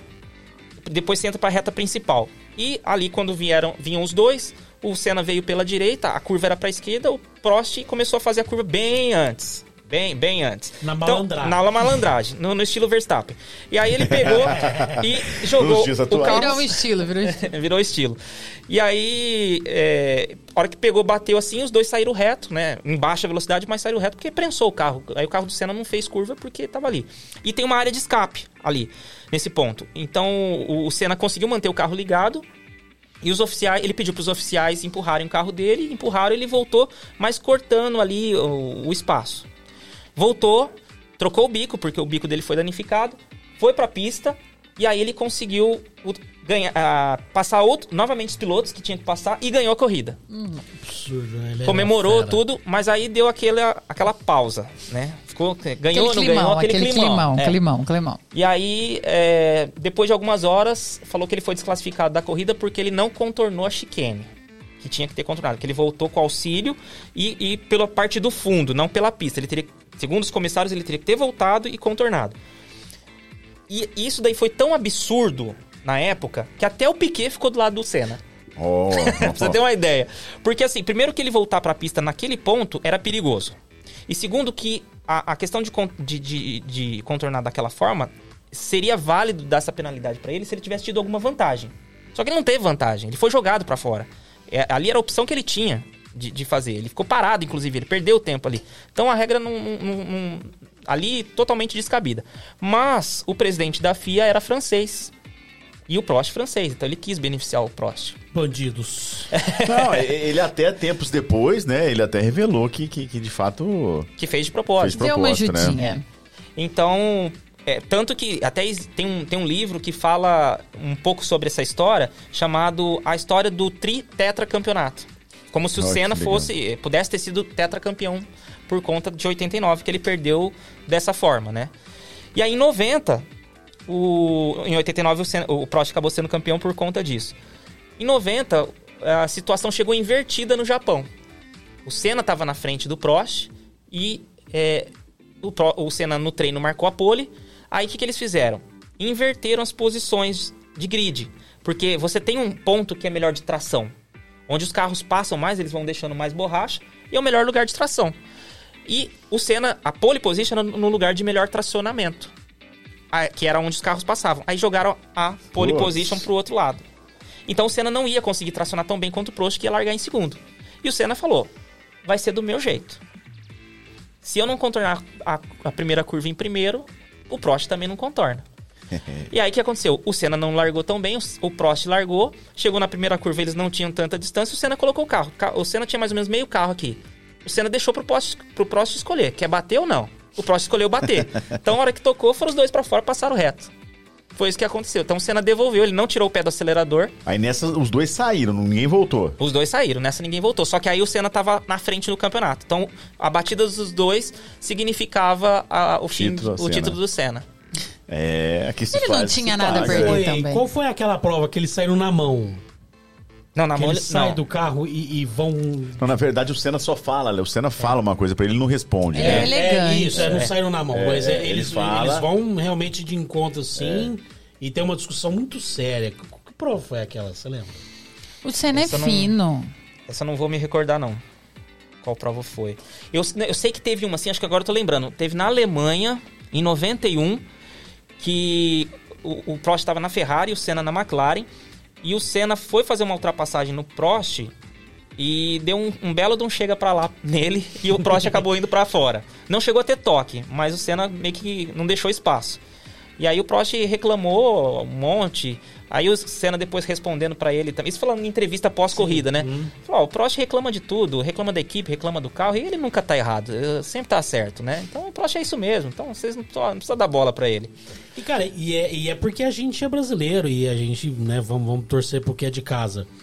Mas você pegar a gama de, de pilotos de talento daquela época era uma coisa fantástica. Você tinha ali três, quatro, às vezes cinco nomes, né? Lógico, alguns se destacam. Mas você tinha uma, uma, uma- uma- um padrão de piloto daquela época que era uma coisa espetacular. É, é há- uma disparidade muito grande hoje. Né? E, isso, na minha opinião, talvez você tenha uma, uma visão melhor do que a minha, porque acompanha mais de perto. Mas naquela época era tanta gente de talento, né, que parece que era uma coisa fantástica, né? É que naquela época o dinheiro não falava tão alto também. Era talento, basicamente era talento. O piloto não precisava trazer patrocínio, ele precisava ser bom. E a maioria dos pilotos daquela época eram bons, porque só pela complexidade do, aliás, pela simplicidade do carro que gerava a complexidade, por ser tão simples é que ele era complexo. Era perigoso, o carro não tinha proteção nenhuma, você não tinha recurso nenhum de segurança, de estabilidade, era muito no braço. Suspensão ativa veio em 91, 92. Até então, o carro era uma coisa, uma pancada seca né? E então assim, o cara pra pilotar um carro daquele pra chegar na Fórmula 1, qual- o, o último piloto do grid era bom, porque não era qualquer um que dominava uma máquina daquela. Hoje não, hoje você tem já muita influência do dinheiro. Você tem muitos pilotos que são pagantes, que se chama, né? São os pilotos que vêm com patrocínio. Às vezes o pai, pai um mega empresário. Tem, tem piloto hoje na Fórmula 1 que o pai comprou equipe pra ele. Sim. É, Que é bom, até um bom piloto, mas não fosse isso, será que ele estaria lá? Qual É- é- equipe é? É Aston Martin. Hum, a Aston Martin, né, que é a do, do Stroll, da família Stroll, e tem o, o Lance Stroll. é, Olha, um, é um bom piloto, mas será que ele estaria na Fórmula 1 sem, sem isso? Né? É, é aquela coisa, sempre fica essa dúvida. E o É. cara que tá numa condição dessa, ele acaba tendo que mostrar mais. É, um piloto fabricado, né? pressão sendo aí, né? É, tem piloto, tem pais, assim, que, que hoje, é- hoje é muito o patrocínio na Fórmula 1, né? E aí o pai compra a vaga, banca, patrocina e o filho corre. Não, e ficou muito monetário, né? Não adianta falar, né? O que a Fórmula 1 precisava, e vai acontecer a partir do ano que vem, o ano que vem muda totalmente o regulamento. O carro vai mudar completo, vai voltar o efeito solo, que é uma coisa que tinha lá na década de 70, 80, vão trazer de volta o efeito solo, vão simplificar as asas como eram na década de 90, porque hoje tem muito, muito detalhezinho, Muito tecnológico. muito tecnológico. O carro vai ficar um pouquinho menor, que hoje os carros são muito compridos, e, e eles vão ficar mais limpos visualmente falando. E isso vai permitir mais disputas, os, os carros vão ficar mais limitados. Mas a Fórmula 1 ela chegou num nível de custo é, impensável. Então, para a Fórmula 1 ser mais competitiva, ela precisava ter é, um custo menor. Então, Você vê, por exemplo, a Stock Car ela é competitiva por quê? Porque o custo é baixo. Outras categorias, é, a própria Fórmula Indy nos Estados Unidos, o custo é muito equiparado entre os pilotos, entre as, as equipes. Então, assim, o que é, causa isso na Fórmula 1 e, e pode prejudicar ela é, é o custo muito elevado. E eles já estão de olho nisso. E quem tem mais grana sempre vai ter o carro melhor. É. Né? Porque vai atrás dos melhores engenheiros, Tecnologia, né? tecnologia de aerodinâmica e tudo mais. né? É, você vai contratar um engenheiro, quem pagar melhor vai levar Leva um, o melhor. um bom engenheiro. Então isso tem custo. E, aí, e a equipe vai sendo campeã, campeã, campeã, ela vai ficando mais distante ainda das outras. Caramba, que legal. Ô, gente, enquanto o Luiz toma um vinho da Em Vinhos, que Sim. hoje, inclusive, tá mandando pra nós um suco aqui, que olha, gente, que suco maravilhoso. Colheita do sul, até tomar mais um pouquinho. Vocês querem ou não? Eu quero, eu quero Uma suco. goladinha. Uma goladinha? Uma goladinha. Muito gostoso. Dá uma goladinha pra mim. Mas- Uma Marcão, goladinha.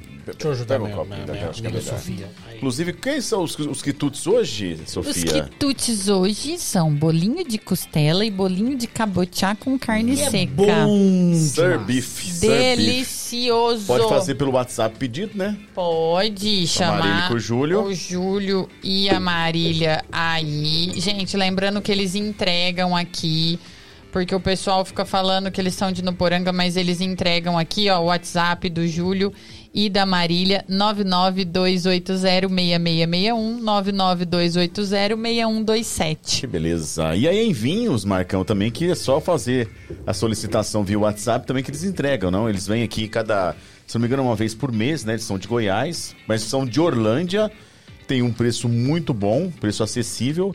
E uma, uma linha completa, uma Hum, que carta. delícia. É uma carta que fala, né, diretor? Quando é vinhos, Carta né? Uma de vinhos. Carta de vinhos. Começou Completaça. E um pre-. Quer, quer presente melhor que fim de ano do que um vinho? Presentão, hein? Presentaço. Presentão. E ó, você quer fazer o seu pitch pra, pra começar. Faz o seguinte, entre em contato com o Kleber pelo WhatsApp 991 12 81 11. Fala, Kleber, manda pra mim a sua carta de vinhos. Ele vai te mostrar tudo que, ele tem. fino. Gente, é vinho pra dar com pau. Se você não toma, se você não consome bebida alcoólica, tem uma excelente, uma ótima opção que é o, o, o- o suco de uva que o Thiago Muito Bianco gostoso. está tomando aqui. Uma garrafa bonita, uma apresentação legal. Presentaço pro final do ano. E que Então, faz ó, bem pra saúde. Não deixem de. Tem que tomar todo dia um copinho. que faz bem pra saúde. 991 12 81 11. Fale com o Kleber, porque ó, vale a pena. Em vinhos. Em vinhos. E daqui a pouco também temos sorteios da Sales Beer. Continue Uh! enviando pelo. Qual que é o nosso WhatsApp, Marcão? Por favor, que as pessoas participem do nosso WhatsApp. 996982000 996982000 Salva na sua lista aí de contatos, salve os nossos contatos, manda um oi pra gente. Fala, ah, pessoal, aqui é o fulano de tal, quero fazer parte da lista de transmissão. Manda um salve, manda um alô pra gente aí, pra você fazer parte da nossa lista de transmissão, porque como a gente já vem falando, tem de- é, nós temos promoções exclusivas para quem faz parte da lista de transmissão. E hoje tem, ó. Tem pra- sorteio. Tem! Hoje pra lista de transmissão tem o voucher de, de 30 reais em Eba! produtos Eba! lá da Amazônia Eba! Açaí. E hoje a Salles Beer, deixa eu pegar aqui. A Salles Beer vai dar um presentão. É o kit fim de ano Salles Beer, que tem um- um- uns negócios muito legal aqui dentro, viu? Eu vi a montagem do kit aqui. Deixa eu mandar um grande alô lá pro Gustavo, pra Dani e pro João, Ô, Marcão. pessoal de Salles Oliveira. E o João Gulo tava falando que ele vai lançar agora no final do ano também o champanhe de cerveja, né? Que Deve ser uma novidade Isso. que a gente deve trazer pro próximo programa. Oba! Fique ligado. É Natal! É, fique ligado. Então, ó, hoje tem sorteio de kit Sales Beer pra você que faz parte do chat, tá certo? Então, O Luiz leva de uma kit- dessa, né? Luiz leva uma dessa. E o pessoal que tá interagindo conosco no, no chat também vai levar um. E quem tá na lista de transmissão vai levar outro kit. Então, vai mandando a sua pergunta aí pelo, pela lista de transmissão. Vai interagindo conosco. Você no chat também, vai levantando a mãozinha aí, ó. Eu quero Sales Beer. vai interagindo, vai participando aqui Eu. conosco. Porque no finalzinho tem sorteios pra vocês. É, vamos Vocês pro chat. falar, vamos pro chat, pro chat. promoção. Venenos Motors. Tive a oportunidade de filmar sua garagem pro canal e posso afirmar. É sensacional em todos os detalhes. Abraço, Luiz. Gente de boa demais. Daqui a pouco você vai falar essa garagem que a gente quer saber, viu? É, também tem o Samuca Alves aqui, 0023. Deve ser o, ah, o que ele corre, né? É da, da liga. da liga, né? Um baita de um piloto. LF, se o Senna é campeão em 89, será que ele perderia em 90? Prost largou melhor. O que você acha? É uma possibilidade. É, O fim das duas a gente não tem como saber. Não tem como. Não tem, mas seria possível. Se o Senna não, não, não batesse no Prost em 90, pode ser que ele fosse que o Prost fosse campeão. A gente não sabe se ele ia alcançar de repente, porque às vezes passa, mas ele alcança depois. Então é, essas duas seriam incógnita pra gente. Vamos lá, é, Valdemar de Sante, é, estamos ah, adorando sua entrevista. Eu sou mecânico desse segundo Senna. Sou mecânico? É meu mecânico. Legal. Esse é fera, viu? Agora, deixa eu fazer uma pergunta. As pessoas já falaram que você parece com o Senna, já ou não? Algumas pessoas já. Eu, particularmente, acho que não. Mas tem gente que já falou que parece. Já, já É. fizeram abordagem. Opa, vem cá, você, pare- já- alguém te falou que você parece com o Senna? Já falaram isso Já, já você? falaram. Legal. E você falou sobre carros antigos. Você tem um carro antigo, é isso? Tenho, tenho um Puma. Um Puma? Puma? É, um Puma vermelho, conversível, 1976, GTS. Que vermelho é aquele? É o vermelho Ferrari. Ah, eu sabia. E ele fica nessa garagem famosa. O que tem nessa garagem? Por Eu- favor, conte pra nós. Inclusive, ele acabou de sair da repintura. Fica- Faz uns três meses que ele tá, foi repintado. Tá tinindo. Tá tinindo, tá Oh, brilhando. Existe essa cor, vermelho Ferrari? Claro. Opa, é o A vermelho sua mais camiseta lindo. é A vermelho camiseta é vermelho Ferrari, Ferrari. né? Não, não, não. É aquela? É o vermelho mais vibrante que É. tem, né? Ah, É, o- tá. é do teu macacão, é? Não é? É, na verdade, é mais vermelho ainda. Quase Mais um vermelho laranja. ainda. É quase puxando pra um laranja Isso, o vermelho é Ferrari, né? lindaço. Conta pra gente o que, que tem nessa garagem, Luiz. Essa garagem é o seguinte, eu quando eu fui construir minha casa, a princípio eu ia construir uma casa normal, sem qualquer diferencial. Mas aí a, a arquiteta deu a ideia, falou: "Como você tem um carro antigo, você gosta de automobilismo, vamos fazer uma garagem um, um vidro pra você guardar o seu carro lá dentro". Aí eu fiquei Aí tentado, você falou, né? vamos! Aí eu falei, vamos, me desenha isso pra eu ver. Aí ela desenhou, então, tem, você tem, tem a garagem normal dos carros, né? Que fica ali aberta. E tem uma garagem que é um vidro basculante que, que abre é como se fosse um aquário, um, um- um expositor. Então o carro fica dentro de casa ali, é uma garagem, sala, né? E, e- e o chão, eu coloquei o piso quadriculado, como se fosse a bandeira, então é preto, branco, preto, branco, né? Imitando. E o carro fica nessa garagem, então eu tenho ele lá dentro, aí tem os carrinhos, ficam todos lá, os capacetes, eu tenho outros capacetes de outros pilotos, do Nigel Mansell, do Schumacher, do Rubinho. E eu tenho uma almofada também da, da McLaren, eu tenho um banco, é, pneu, é, é um- ele imita o pneu, mas ele é um banco para sentar, né? E imita, um pneu de Fórmula 1. E tem a réplica da McLaren que está pendurada na parede, né, que fica lá também, é um- acaba sendo um, um atrativo, né? Então a- a- é uma parte que fica meio que exposição, que é tudo de vidro na, na fachada da casa. Então acabou fazendo esse. As esse pessoas sucesso. pedem pra ir lá ver? Pedem, pedem pra lá ver, pra tirar foto. Jura? Tem gente que é mais tímido, tem gente que já é mais, é mais chegado. Eu gosto dos mais chegados. Eu gosto, às vezes eu tô na frente da casa, assim, o pessoal, ah, posso parar pra tirar foto? Eu gosto desse que vai. Ah, porque lá. de fora da casa dá pra ver. Dá pra ver, dá pra ver. O seu Instagram qual que é pro pessoal ver o que, que a gente tá falando? Porque no teu, no teu Instagram você tem tudo isso em foto, né? É, Instagram eu não tenho, eu tenho no Facebook. Facebook. É, isso é como verdade. Luiz Nós- Maldonado. Luiz Fernando Maldonado. Luiz Fernando Maldonado. Isso. Tem tudo isso em foto, gente. Entra lá pra vocês. Qual é o nome da verem. esposa? Gisele. Gisele. Você é demais, viu? Olha, Parceira. Ela é essa parceira. parceira mesmo, E viu? ela incentivou, ela participa. Ela, ela, ela é bem bacana, viu? Muito, muito, ó. Porque não é qualquer uma que deixa ter um, né? Uma Fato. coleção dessa. Fora outras coisas que, que ela vai direto pro céu. Isso que é um homem honesto. Sabe por que, que ele tá fazendo isso? Porque ele tá do lado da psicóloga. Então é melhor ele ser honesto do que eu descobrir nas entrelinhas. Agora, Luiz, você falou de um cara aí, é, Rubens Barrichello. Minha pergunta é o seguinte: com a morte do Senna, o Rubens Barrichello ele era a esperança do Brasil. Ele era um bom piloto? O que deu de, o que deu de errado com ele? Por que, que ele não deu certo, na verdade? Não, o, piloto, o, o Rubinho é um baita de um piloto, né? Se ele não fosse, ele não teria ficado 19 anos na Fórmula 1 e foi recordista de grandes prêmios por muito tempo, né? Então ele, ele é um baita de um piloto, um pouco injustiçado aqui no Brasil, um pouco não, até muito injustiçado no Brasil, mas muito reconhecido lá fora. Ele foi um dos melhores acertadores de carro dos últimos tempos e por isso até que as equipes gostavam de contratá-lo, que ele era um dos melhores acertadores de carro. E quando o Senna faleceu, ele era o outro piloto na Fórmula 1. Tinha o Christian também, mas o Christian não. Também mais reservado. O Rubinho chamou pra si a responsabilidade. E- essa que é a questão. Quando o Senna faleceu, o Rubinho era um piloto também em evidência. Ele tinha um carro melhor que o Christian. Então ele meio que chamou pra ele a responsabilidade de não de ser o novo Senna, mas de assumir um- uma posição de piloto oficial Brasileiro. brasileiro, né?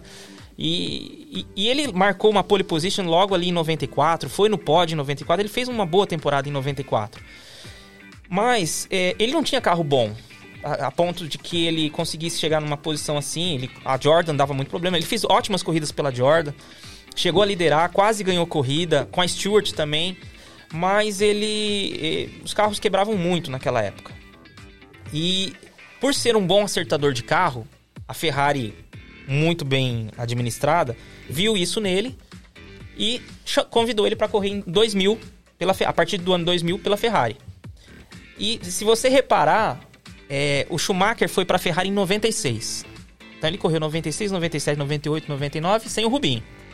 Ele andou com alguma, teve vitórias, chegou a disputar título, mas o carro ainda não era bom. A partir de 2000, quando o Rubinho foi, ele acertou o carro da Ferrari. E aí o, o- Schumacher foi campeão 2000, 2001, 2002, Coitado. 2003, 2004, com o Rubinho acertando o carro para ele. E aí o Rubinho saiu da Ferrari, o Schumacher perdeu os títulos pro, pro Alonso. Foi 2005, 2006.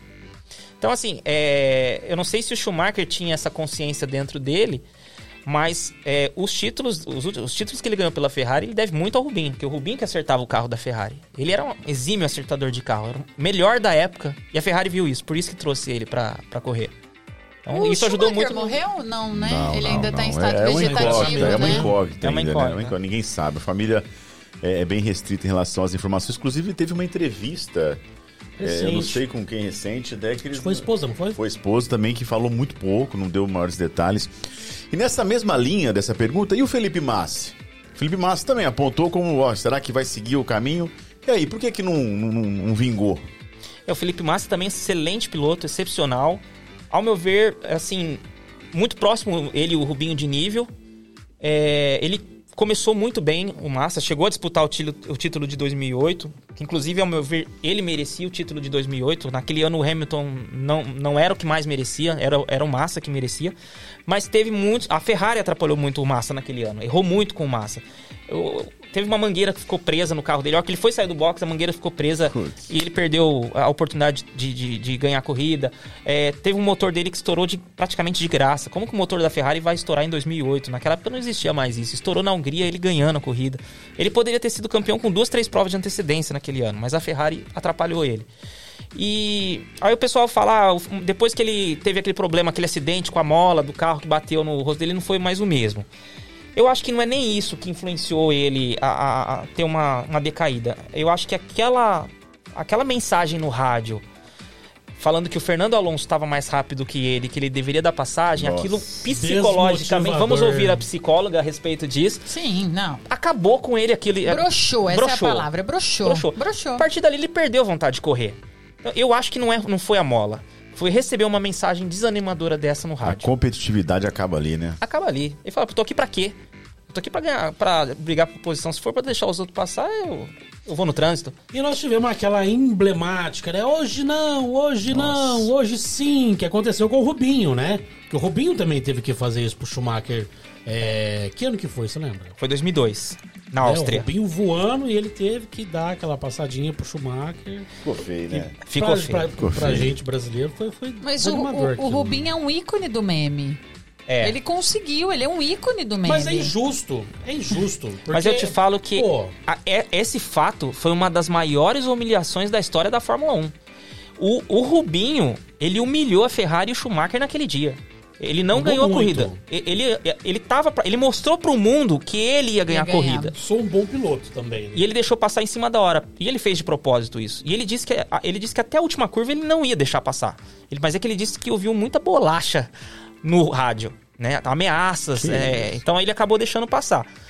Só que ele mostrou para o mundo, assim, Schumacher não precisava daquilo, a Ferrari não precisava daquilo. E ele e assim foi muito humilhante mesmo, não pro Rubinho, mas que ele saiu por cima dessa situação. Claro, tem pessoas que criticam por ele ter feito isso, mas se ele não fizesse isso, ele não ia mostrar o que ele estava passando. Foi, foi necessário que ele mostrasse o que ele passava ali. Então, assim, foi muito humilhante pro Schumacher, muito humilhante pra Ferrari e manchou a, a carreira do Schumacher nisso daí. Ô, Luiz, é, ainda em cima da, da, da, questão dos pilotos brasileiros, nós estávamos conversando aqui até fora do ar. Tem algum piloto brasileiro que, que tá vindo por aí, que pode ainda, de repente, trazer alguma alegria para nós aos domingos? Tem, tem alguns bons que vale a pena ficar de olho. Você tem o Felipe Drogovic, tá na F2. Que parece um russo, mas é brasileiro. É, eu mesmo quando eu vi o nome dele, eu não achava que era brasileiro. Tive que ir ver, porque parece russo, né? É. Drogovic, mas é um, é um ótimo piloto. Um sérvio. É. Você tem o Sérgio Sete Câmara, mas eu não sei se ele ainda teria oportunidade para Fórmula 1, porque ele já deu uma desviada desse, desse Sete caminho. Câmara? Sete Câmara. É já tem nome de... É, já tem número, pelo menos, é, né? É. é. E tem o, o filho do Emerson Fittipaldi, que é o Emo. Tem o Pietro também. Pietro, inclusive, é, é piloto de teste da, de uma das equipes, da, da equipe Haas. Inclusive fez teste esse final de semana e a equipe ficou muito impressionada com ele. Tem o Pietro, tem o, o Emo, Fittipaldi, os dois Fittipaldi. E esse sobrinho que o Marcão até perguntou fora do ar, né? O sobrinho do Senna, né? Sobrinho do Senna. O, o, Bruno Senna, né? Bruno Senna. O Bruno Senna é um bom piloto também. É, ele correu na Fórmula 1 pelas equipes HT, HRT na época, já, já extinta, a Lotus e a, e a Williams. Ele correu, acho que em torno de 3 ou 4 anos na Fórmula 1.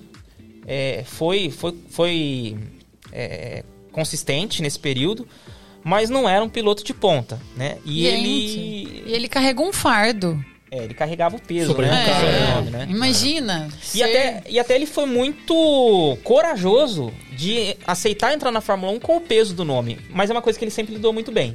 Ele falava isso, que ele lidava bem. Ele falava, o meu tio era o meu tio, eu sou eu. É, mas as pessoas não sabiam diferenciar é, é isso, né? Ele, porque querendo ou não, imagina a cobrança em é. cima, né? É, com certeza. E houve essa cobrança na Fórmula 1. Nas categorias de base, ele ganhou muita coisa, então ele era um bom piloto. Claro, não era um piloto de nível de equipe de ponta. Mas fez um bom trabalho. Hoje, ele é, é- ele ainda é piloto da McLaren, mas na, nas corridas de, de carro de rua, né, na, na DTM Ele mudou de. de categoria, É. mas ele continua sendo piloto. Ele faz a, as- a- marketing, propaganda da McLaren. Ele Mas saiu também. dessa, nessa- da- dessa visibilidade. Exatamente. Ele, Eu- A DTM não tem muita visibilidade no Brasil, então por isso as pessoas não ficam sabendo. Eu recebi uma pergunta aqui que, que tá, tá te perguntando assim: que o Ayrton Senna é seu ídolo, né? Então. E se você acha que as pessoas têm necessidade e precisam de ídolos? É uma boa pergunta, viu? é uma boa pergunta. Eu nunca parei pra pensar nisso, que pra mim foi meio que natural, né? Eu acho que você ter uma referência, não vou usar o termo ídolo, uma referência, alguém a se espelhar, é bom. Te ajuda a, a traçar objetivos, traçar metas. Nem que seja é, é, o próprio pai, a mãe, um tio, um parente. Acho que você tem que ter uma referência de alguém que você quer se espelhar pra ser igual, né? No, no meu caso foi o Ayrton Senna, claro que não é só ele, né? Tem o meu pai, tem a minha mãe que também me inspiram. E mas o Senna, por essa garra dele de vitória, de fazer também o que é certo, tudo isso me inspirou também. Até no meu trabalho como advogado, eu acabo sendo inspirado nisso. Como eu falei, é, é, quando eu tô trabalhando na frente do computador, eu entro num mundo que até eu às vezes fico pasmo de ver como eu saio do, é, totalmente contato com a realidade, eu fico focado naquele mundo.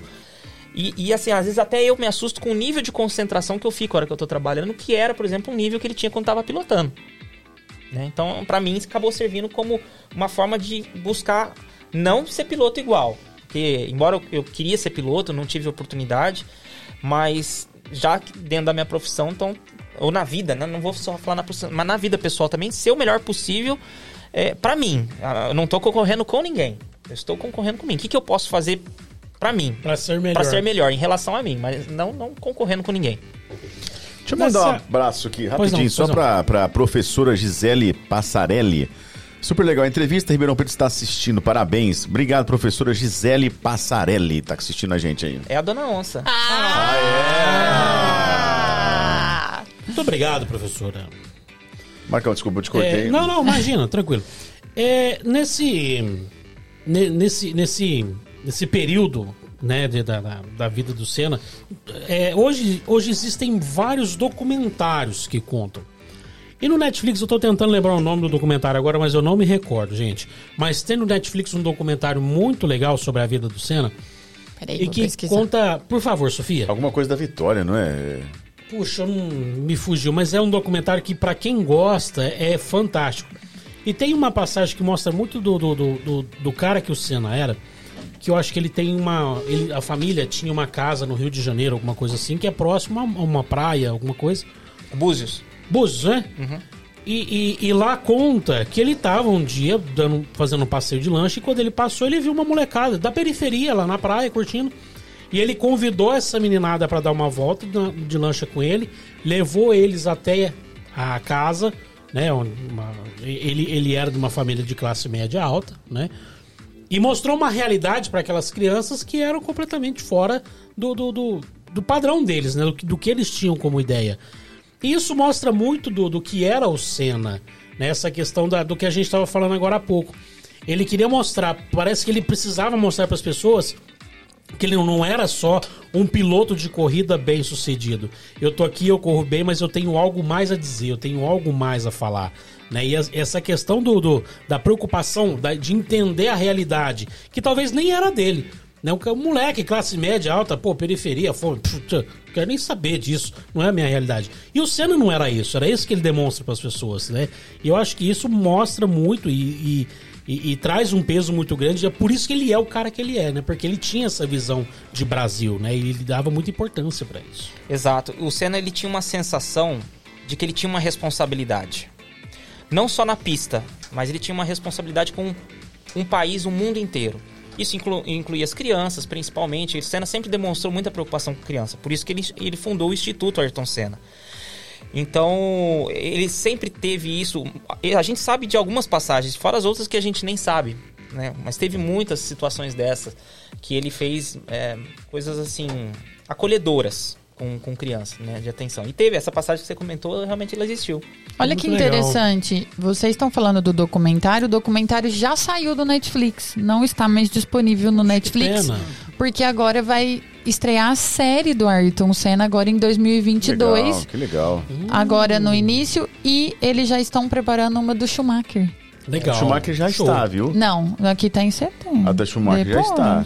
Não, teve uma do Schumacher. É, tem uma do Schumacher esse É. ano. Mas é um esse ano. documentário ou uma série? É um É, é um documentário. documentário. Não, tu- isso que é série. A série, São a duas série. séries. Legal. O documentário do Schumacher é legal também, muito bom, mas faltou, dava pra ter explorado um pouco mais. Ah lá, após série de Ayrton Senna, Netflix terá documentário para 2022 também de Schumacher. Os dois saem em 2022. Mas o do Senna é muito mais legal, gente. Sem dúvida. É muito mais legal. Gente, agora, é, deixa eu lembrar aqui que daqui a pouco nós temos a pergunta bomba, né? O nosso diretor já está a, a Ai, posto das três céu. perguntas, mas daqui a pouco, diretor, fica tranquilo. É. Pode, parece que chegou algo quitutes aí, né?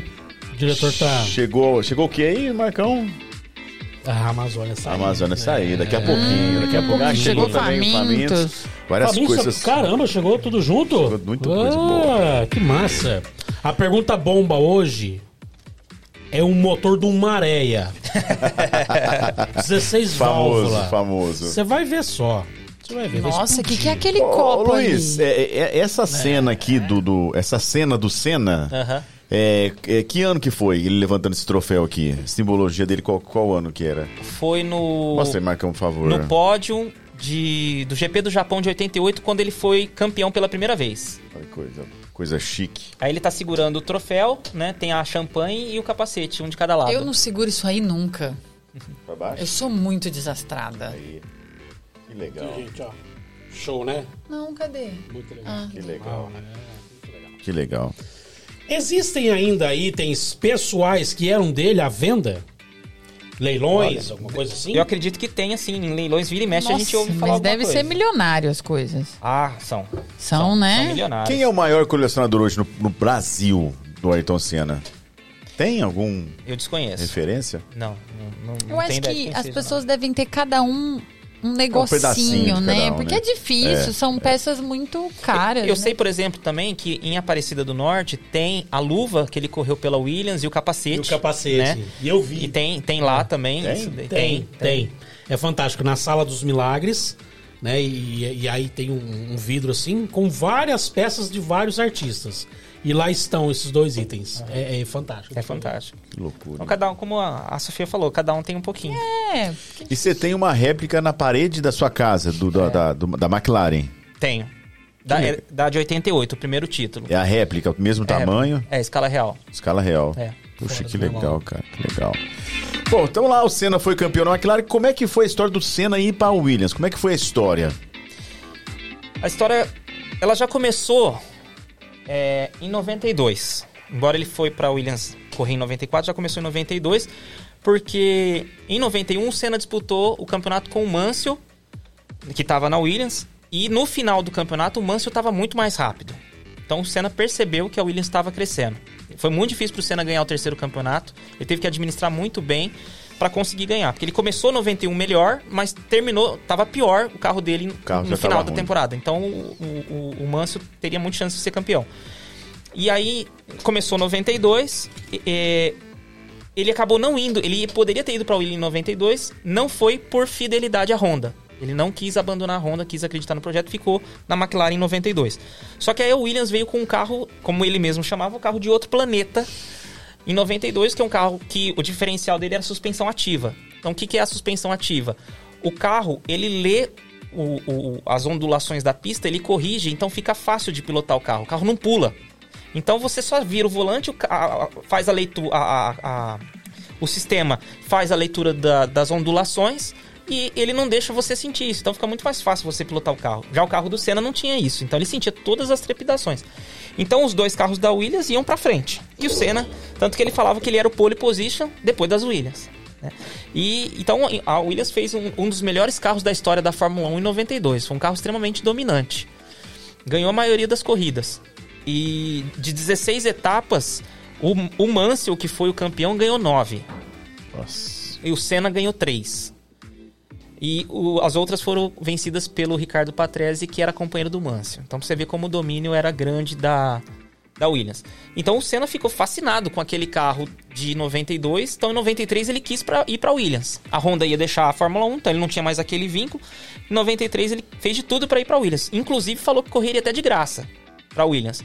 Só que aí o Williams fechou, já tinha fechado com o Alan Prost. E no contrato do Alan Prost tinha uma cláusula que proibia o Ayrton Senna. Poxa. A Williams não poderia ter os dois pilotos. Caramba! O Senna ficou louco da vida quando ele soube que existia essa cláusula. Chamou, inclusive ele chamou o Prost de covarde.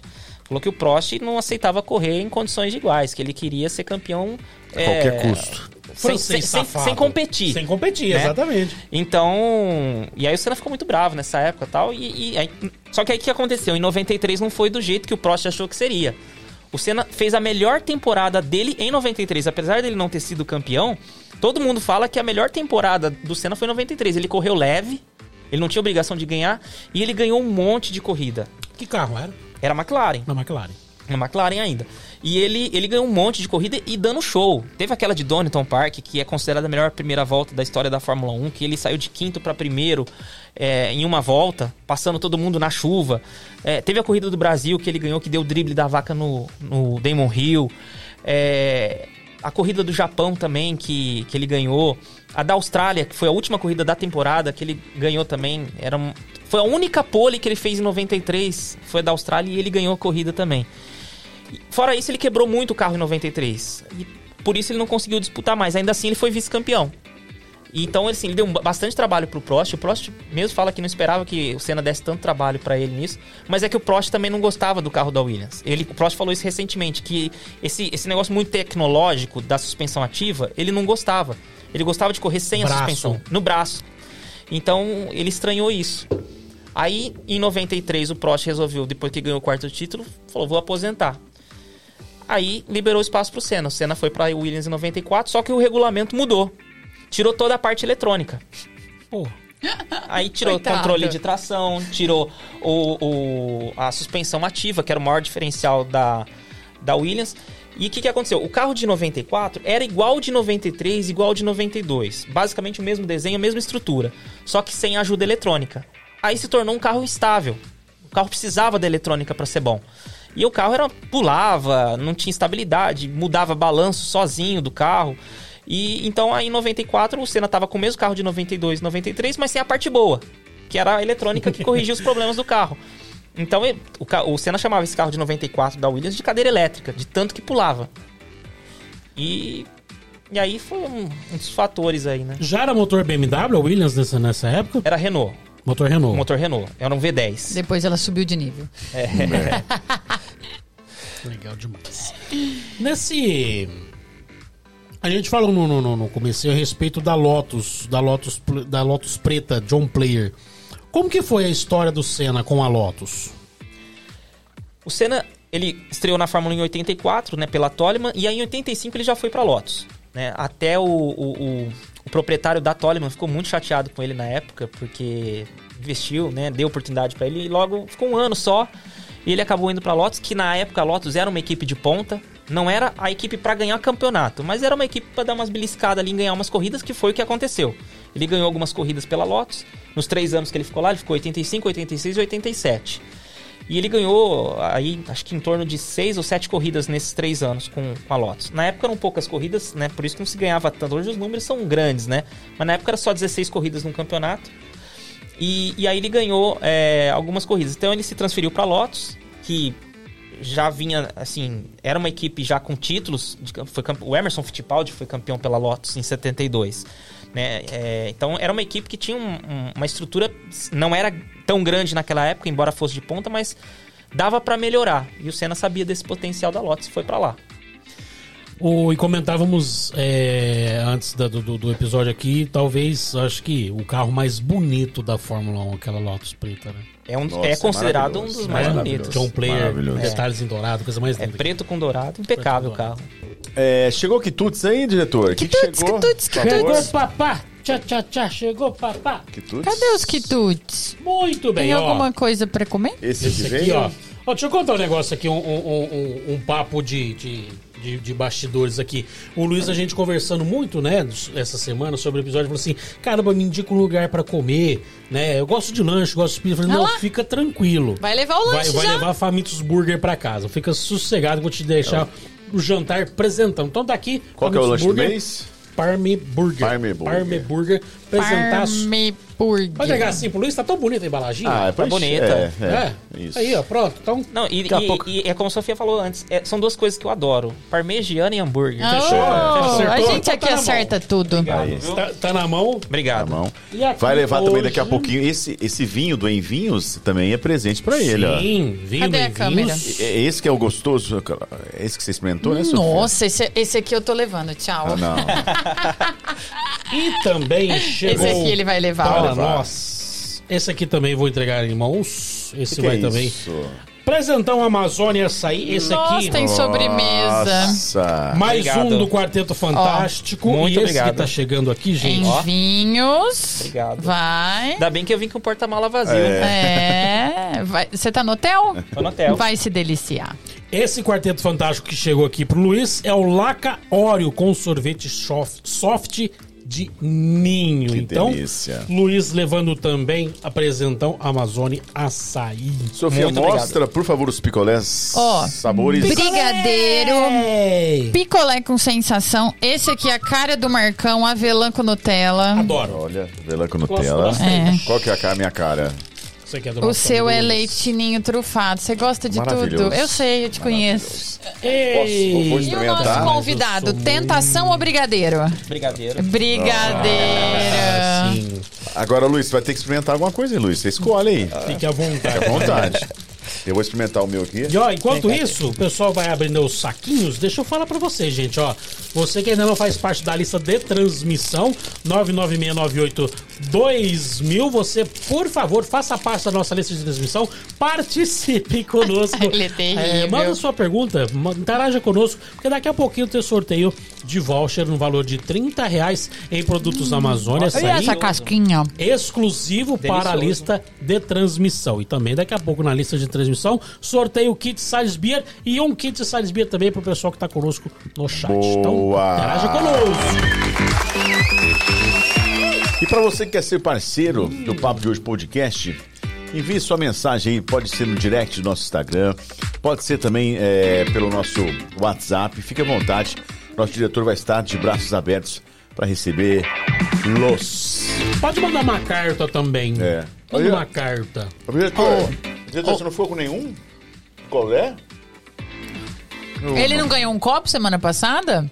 Tá no Verdade. lucro. É verdade. Beijo da É. 5 litros de sorvetinho. Bom, daqui a pouco a show. gente tem o Eu Já Eu Nunca. Temos a Hora do Café. Hora do e Café. temos também o Papo Bomba. E pra você que tá aí nos assistindo no. Motor de maré 16 É. válvulas. Explodir. deixa eu falar um negócio antes de você Pois falar do não. papo bomba. Fala que esse picolé é recheado. Nossa, muito delícia. É uma delícia mesmo. fala. Muito Não, bom. muito é bom. recheado. Desculpa. Adorei. Eu não, eu não poderia não deixar de dar essa informação. Boa. Adorei. Tem a Hora do Café, daqui a pouco tem um Papo Bomba. E pra você que tá nos assistindo aí no nosso canal no YouTube, Papo de Hoje Podcast, por favor, se inscreva. Se inscreva. E é, Ative as notificações. ative as notificações para que sempre que houver um material novo você seja aí avisado. Papo de Hoje Podcast. E E Papo de hoje podcast cortes, boa. Agora, boa. às terças-feiras. Toda terça-feira. Então, 11 horas da noite. Porque, pô, tava saindo na segunda-feira, 11 horas da noite, o sindicato veio e falou: É, não pode. corta, corta, Não porque- pode. Corta. Então, toda terça-feira de manhã, você já pode entrar no Papo de Hoje Podcast Cortes com os melhores, o, o fino, Fino dos episódios estão lá.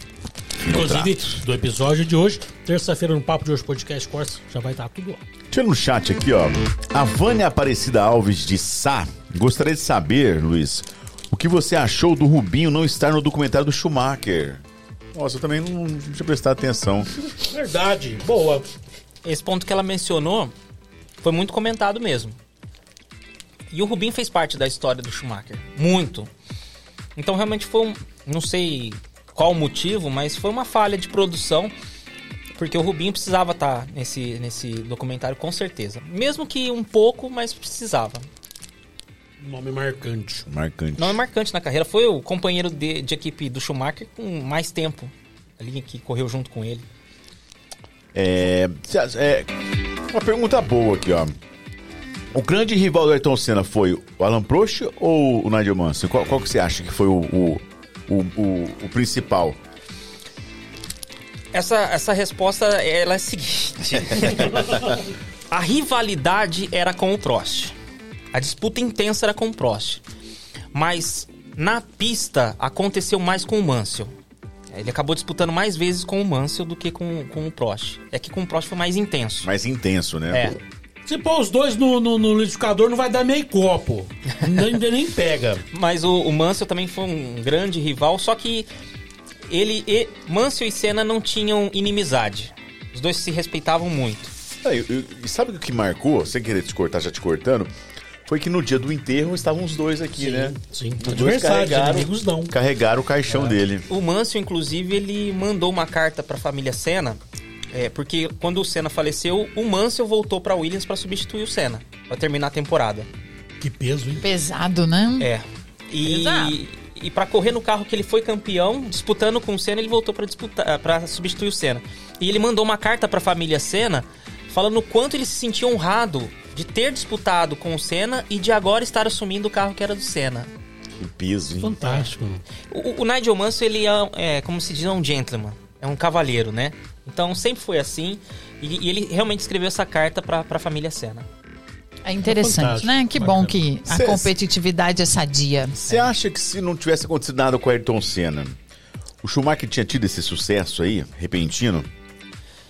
Eu, eu acho que o sucesso do Schumacher aconteceria, mas talvez não tivesse sido da forma como foi. Talvez ele tivesse tido um pouquinho mais de trabalho.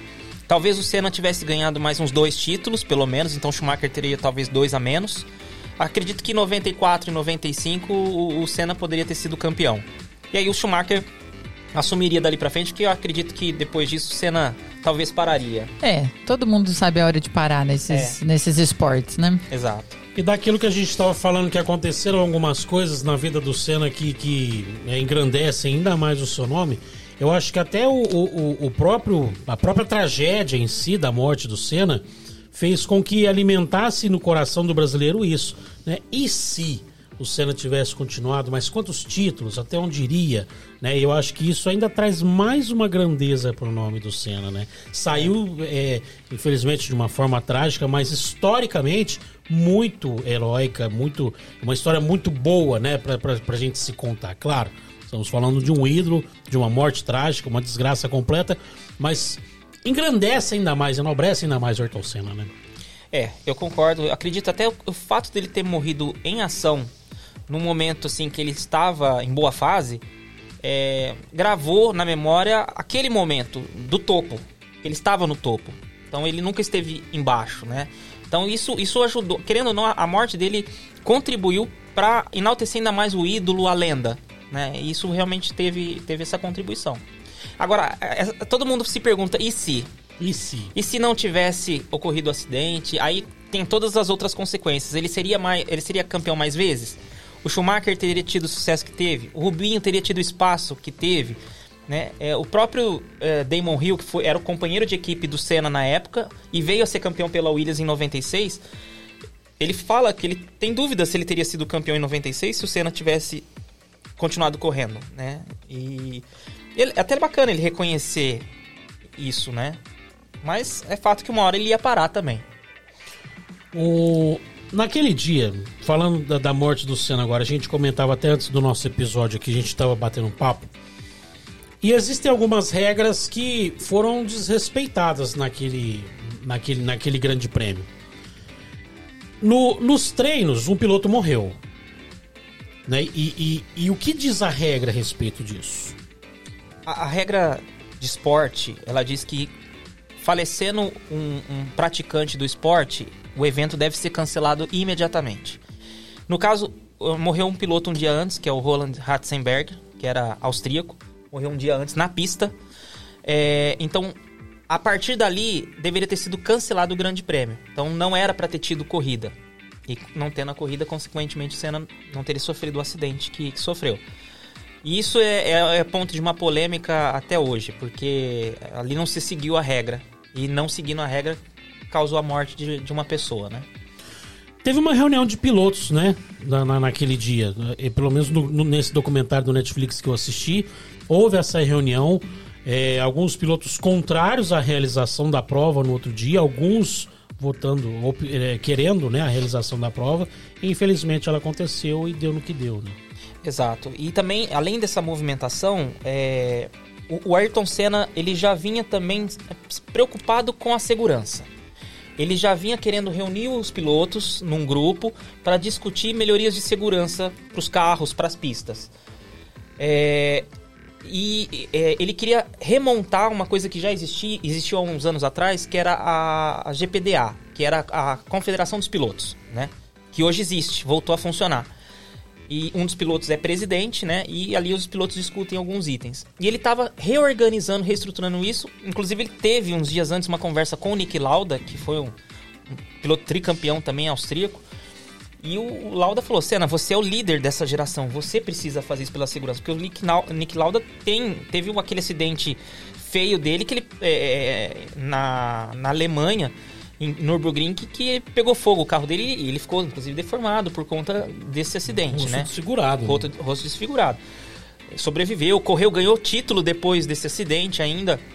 É considerado um dos maiores pilotos da história, e, mas ele também batia muito nessa tecla de segurança. E a hora que o Senna estava tentando reorganizar isso, tudo ele veio a falecer. E aí, com a morte dele, o processo de melhora da segurança foi acelerado. E aí começou a se usar alguns outros itens de segurança, voltaram alguns itens eletrônicos. É, a partir do ano seguinte, o, as rodas passaram a ter uma trava de aço para elas não, quando bater, ela não soltar do carro. É, depois, em 96, começou a ter um- um- uma proteção para os ombros, porque antes o, o ombro do piloto ficava exposto, era aqui assim, né? o piloto pilotava assim, o ombro estava exposto, você vê aqui pela imagem. Sim. Depois passou a ter uma proteção aqui que vinha por cima do ombro do piloto, a cabeça ficava praticamente presa aqui, não batia para os cantos aqui, batendo na, na parte do carro, então não balançaria muito a cabeça. E agora, hoje, você tem o, o, o halo, né? O halo, que seria em inglês, né? Que também já, já salvou pelo menos uns 3, 4 pilotos de acidente aí. Então a segurança veio sendo melhorada. Não sei se a gente teria a segurança que tem hoje se o Senna não tivesse falecido. Esse halo que você fala é aquela proteção que há hoje na frente, que faz um, um arco na frente do, do piloto. Que Isso. É que não é bonito, na época deu muito o que falar. No fim, se mostrou um item essencial. Realmente, ó, te falo que desde que foi implementado já salvou três ou quatro pilotos. Tem uma pergunta aqui do diretor pra botar fogo na casinha aqui, ó. O jornalista Flávio Gomes disse numa entrevista ao UAU: herói, herói de nada, herói é bombeiro, professor, gente que vive com salário mínimo. Senna cometia erros também, fazia suas cagadas. O que, que você acha dessa declaração dele? Eu acho que todo ser humano está sujeito a falhas, né? Realmente, professores, bombeiros são os heróis, isso é fato. Isso não diminui também o Senna na parte que ele foi herói. Eu acho que não, não se deve misturar, cada, todo, todos têm o seu heroísmo ali, e então o professor tem seu, seu heroísmo, o bombeiro, e o Senna teve o dele. Cada um deu sua contribuição para a sociedade. Né? Vamos considerar herói a quem contribui para a sociedade. Cada um deu sua contribuição. E é bem da verdade, vamos falar sério. O Flávio Gomes não é um, um jornalista para se levar a A sério. referência. É. Então, Ele gosta de polêmica. É, disso que ele gosta. Referência de nada, é nada. Polêmica, polêmica. É, pô, falar em polêmica, podemos ver a pergunta bomba já, Marcão? É. Motorzinho de maré, deixa eu ver. Eu tô até com medo do, do diretor hoje, que ele tava fabricando ali a pergunta um com uma cara fechada. Ah. E agora que ele ficou sem picolé, tá numa revolta Eu vou dar ali. vinho pra ele. Diretor, cadê seu copo? Eu vou te dar vinho. Quem mandou você dar todos os picolé na mão da Sofia? Isso aí, ela distribui e faz a conta. Qual que é a pergunta aqui? Ó, Deixa eu ver. é- é- essa, essa é, Deixa eu ver. é rodar sem óleo, hein? Ô, louco. Hum. Rodar sem olho. eu fiquei preocupado agora. É, eu também. Foi o óleo. que fez? Talvez eu precise de ajuda, ajuda psicológica. Provável. A- As provável. perguntas bombas sempre É, precisam. a dois, Sofia, a dois. A dois. É que a gente pode escolher. São três perguntas. Uhum. Eu voto na dois também. Eu voto na dois. Você já perdeu, então. Vota na um, só É. pra ficar... Não, eu voto na dois pra sua unanimidade. Não. Qual que você gostou? Porque eu sou do contra, eu gosto da 3 sempre. Três? Três. Ah, três é Bom, super de boa. Então daqui a pouquinho temos a é de pergunta boa. bomba. Eu- eu- meu Gente, Deus. vamos trocar aquela experiência gostosa na hora do Hora café? do café? Hora Pode do ser? café! Ai, que É, musiquinha chegando. Pam. Papá. Hora do café. Tchau, Lá tchau, vem. É a hora, Luiz, que a gente faz aquela troca de experiência da semana, tá? Cada um dá uma dica aqui. Eu vou começar por Olha lá. para minha pessoa. Eu tenho várias. Mas eu vou contar pra vocês uma experiência bacana que eu tive essa semana. Ah. Não sei se vocês já tiveram oportunidade de ouvir um áudio 8D. Já. Não. Cara, é maravilhoso. Você que tem um home em casa, ou então. Eu não sei se o fone de ouvido, eu acho que o fone de ouvido dá uma sensação legal. 8D, cara, são as músicas que são remixadas pra você ter sensações é, é, multidimensionais. É maravilhosa a sensação, cara. Eu tô um pouco assustada Tem com vários você. vídeos Caramba. no YouTube 8D. Então, chega em casa, mete o fone de ouvido, se você tiver um home, joga lá no YouTube. Música 8D tem muito do YouTube, tá? Muita coisa do YouTube. Cara, é uma experiência única, bacana, muito legal, vale a pena. Áudio 8D, Mas vai tem no que ser YouTube. com foninho só? Tem que ser Só ou com fone. fone ou com home. Parece que a música tá andando dentro da sua cabeça. É maravilhoso. É muito legal. É uma sensação única. Tem É a música. ayahuasca musical. Ai, gostei, gostei, gostei, Boa, gostei, gostei. boa. Aqui. É a curva do Senna. Cara, é muito É bacana. Tem, tem músicas clássicas. 8D? 8D. Caramba, áudio 8D no gostei. YouTube. Essa é a minha Gostei. dica de hoje. Vamos por quem agora com a Sofia. Vai, Sofia. Sou eu, Sofia. sou eu, sou eu. Hoje é minha dica, eles vão adorar, porque eles adoram. É uma mulher que dica. matou o marido. Não, ninguém vai matar ninguém hoje. Eu sei jogar, eu me tênis. Tem uma raquete. É. Tô trocando a minha, por sinal, porque agora eu vou virar profissa. 3.800 reais. Vou virar profissa, ó. Essa semana, sexta, sábado e domingo, nós temos um Boa, evento boa, beneficente boa, na cidade. Boa, boa, legal. Open Beach 2021 Solidário. É uma ação em prol das creches Getúlio Lima e a Isolina Munari Boa, lá, tá? boa. Quem tá de frente aí é a Giovana, a Marta. Vai ser lá no Clube Recreativo da Agromen, tá? E tem como patrocinador as Marias. Então aí fica a dica, vai ter food truck, vai ter várias coisas legais. As pessoas não precisam só jogar, podem Food truck. Podem ir lá ver, vai estar super bacana. Eu vou jogar, vocês vão me ver? Vou lá Boa. pra comer o food truck.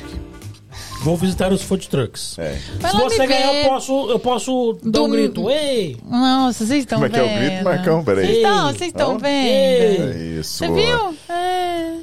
É. Botar um O- food truck. Como é que diretor- chamava aquele personagem da uma novela que apanhava de raquete? Ah, não. É, Presta atenção o que de eles querem raquete. fazer com a minha... Que isso, Eu vou falar um negócio. Ô, diretor, por favor, joga no Google aí. Tem aí. que eu sou tem, noveleiro, hein? Eu vou pegar minha raquete, tá lá Tinha dentro um do carro. ator- Qualquer dia um- vocês vão ver só. Tinha um ator que batia na mulher de raquete. Vocês tem a- o, é o amor, o- não é? É, o Netinho de amor. Não. Não, Não, então, Netinho de Paula. Eu vou pegar minha raquete lá dentro do carro e dar raquetada nos dois. Repita, por favor, o dia e a hora e o local. 19 a. é, 17 a 19, lá no Clube Recreativo Agromen Antiga Carol, tá? Então, Open Beach solidário pra ajudar as creches aí. Então, Boa, muito bacana. Boa, boa, boa, boa, boa, boa, boa. Marcão, ou vamos com o convidado? Você prefere você? Nosso convidado, Por primeiro. favor. Imagina, Por favor, tenho... Luiz, compartilhe com a gente. Bom, eu vou pegar o gancho da Sofia e eu acho que até o momento é propício por ser um final de ano, época de Natal. Eu, eu vivi uma experiência essa semana que é, me emocionou bastante. É, e eu recomendo quem puder fazer, acho que vai, vai ser bastante legal. É, eu já vinha muitos anos querendo fazer uma adoção de cartinha de Natal dos Correios. Eu nunca consegui fazer pela correria do trabalho, não parava pra ver. E aí esse ano facilitou porque se tornou online. Então você consegue ver as cartinhas. E, e aí eu acabei adotando algumas cartinhas lá. E hoje de manhã, inclusive, antes de vir pra cá, que o prazo pra entrega era é até amanhã. E eu falei, amanhã vai ser meio difícil Nossa, de o levar. Papai Noel rápido. É. Aí hoje de manhã eu deixei no correio lá e eu confesso que pra mim foi uma sensação fantástica, foi bem emocionante, viu? Vou explicar para as pessoas como é que funciona. Você ho- hoje é online. Hoje é online. Você tem acesso à carta. Isso, são crianças carentes que escrevem a carta pro Papai Noel.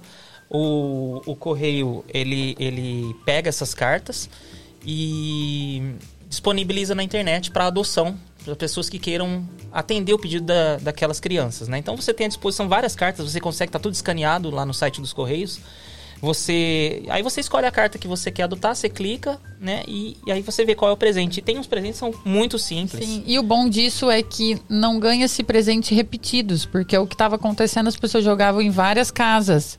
É. Então o correio consegue ter esse. Legal. É bem legal, tá bem legal. legal. Foi uma experiência que, que assim, me emocionou bastante ter participado. Eu fiquei muito satisfeito de conseguir fazer isso. Boa, boa, boa. Ótima ideia. Essa é. campanha é fera, é genial, é maravilhosa.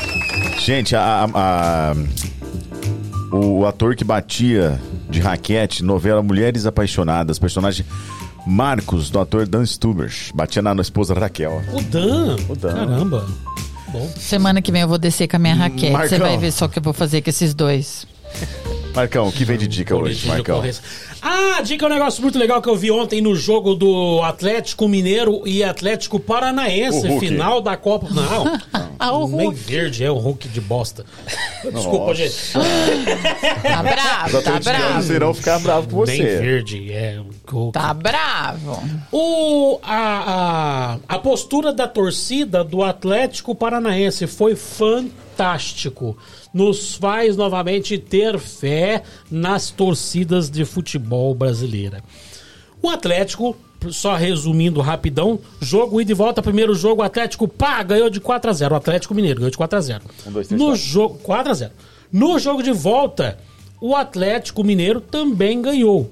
Mas a torcida do Atlético Paranaense entendeu a entrega do seu time em campo, entendeu que perdeu para o maior rival brasileiro que podia hoje, que é o Atlético Paranaense, o Atlético Mineiro, atual campeão brasileiro, e reconhecendo todo o trabalho do, do, do elenco, do, do, seu time, eles ficaram por mais de uma hora após o jogo, eles ficaram mais de uma hora no estádio aplaudindo, gritando, enaltecendo os jogadores, dando um exemplo daquilo que a gente espera do esporte, daquilo que a gente gostaria de ver nas torcidas de futebol, que independente de tudo, esporte é para dar prazer, esporte não é promover, promover violência, não é para promover fanatismo. É claro, torcedores ficaram chateados pela derrota, mas entenderam que a outra equipe era muito superior. Mas ficaram também muito felizes com a condição da, né, onde conseguiu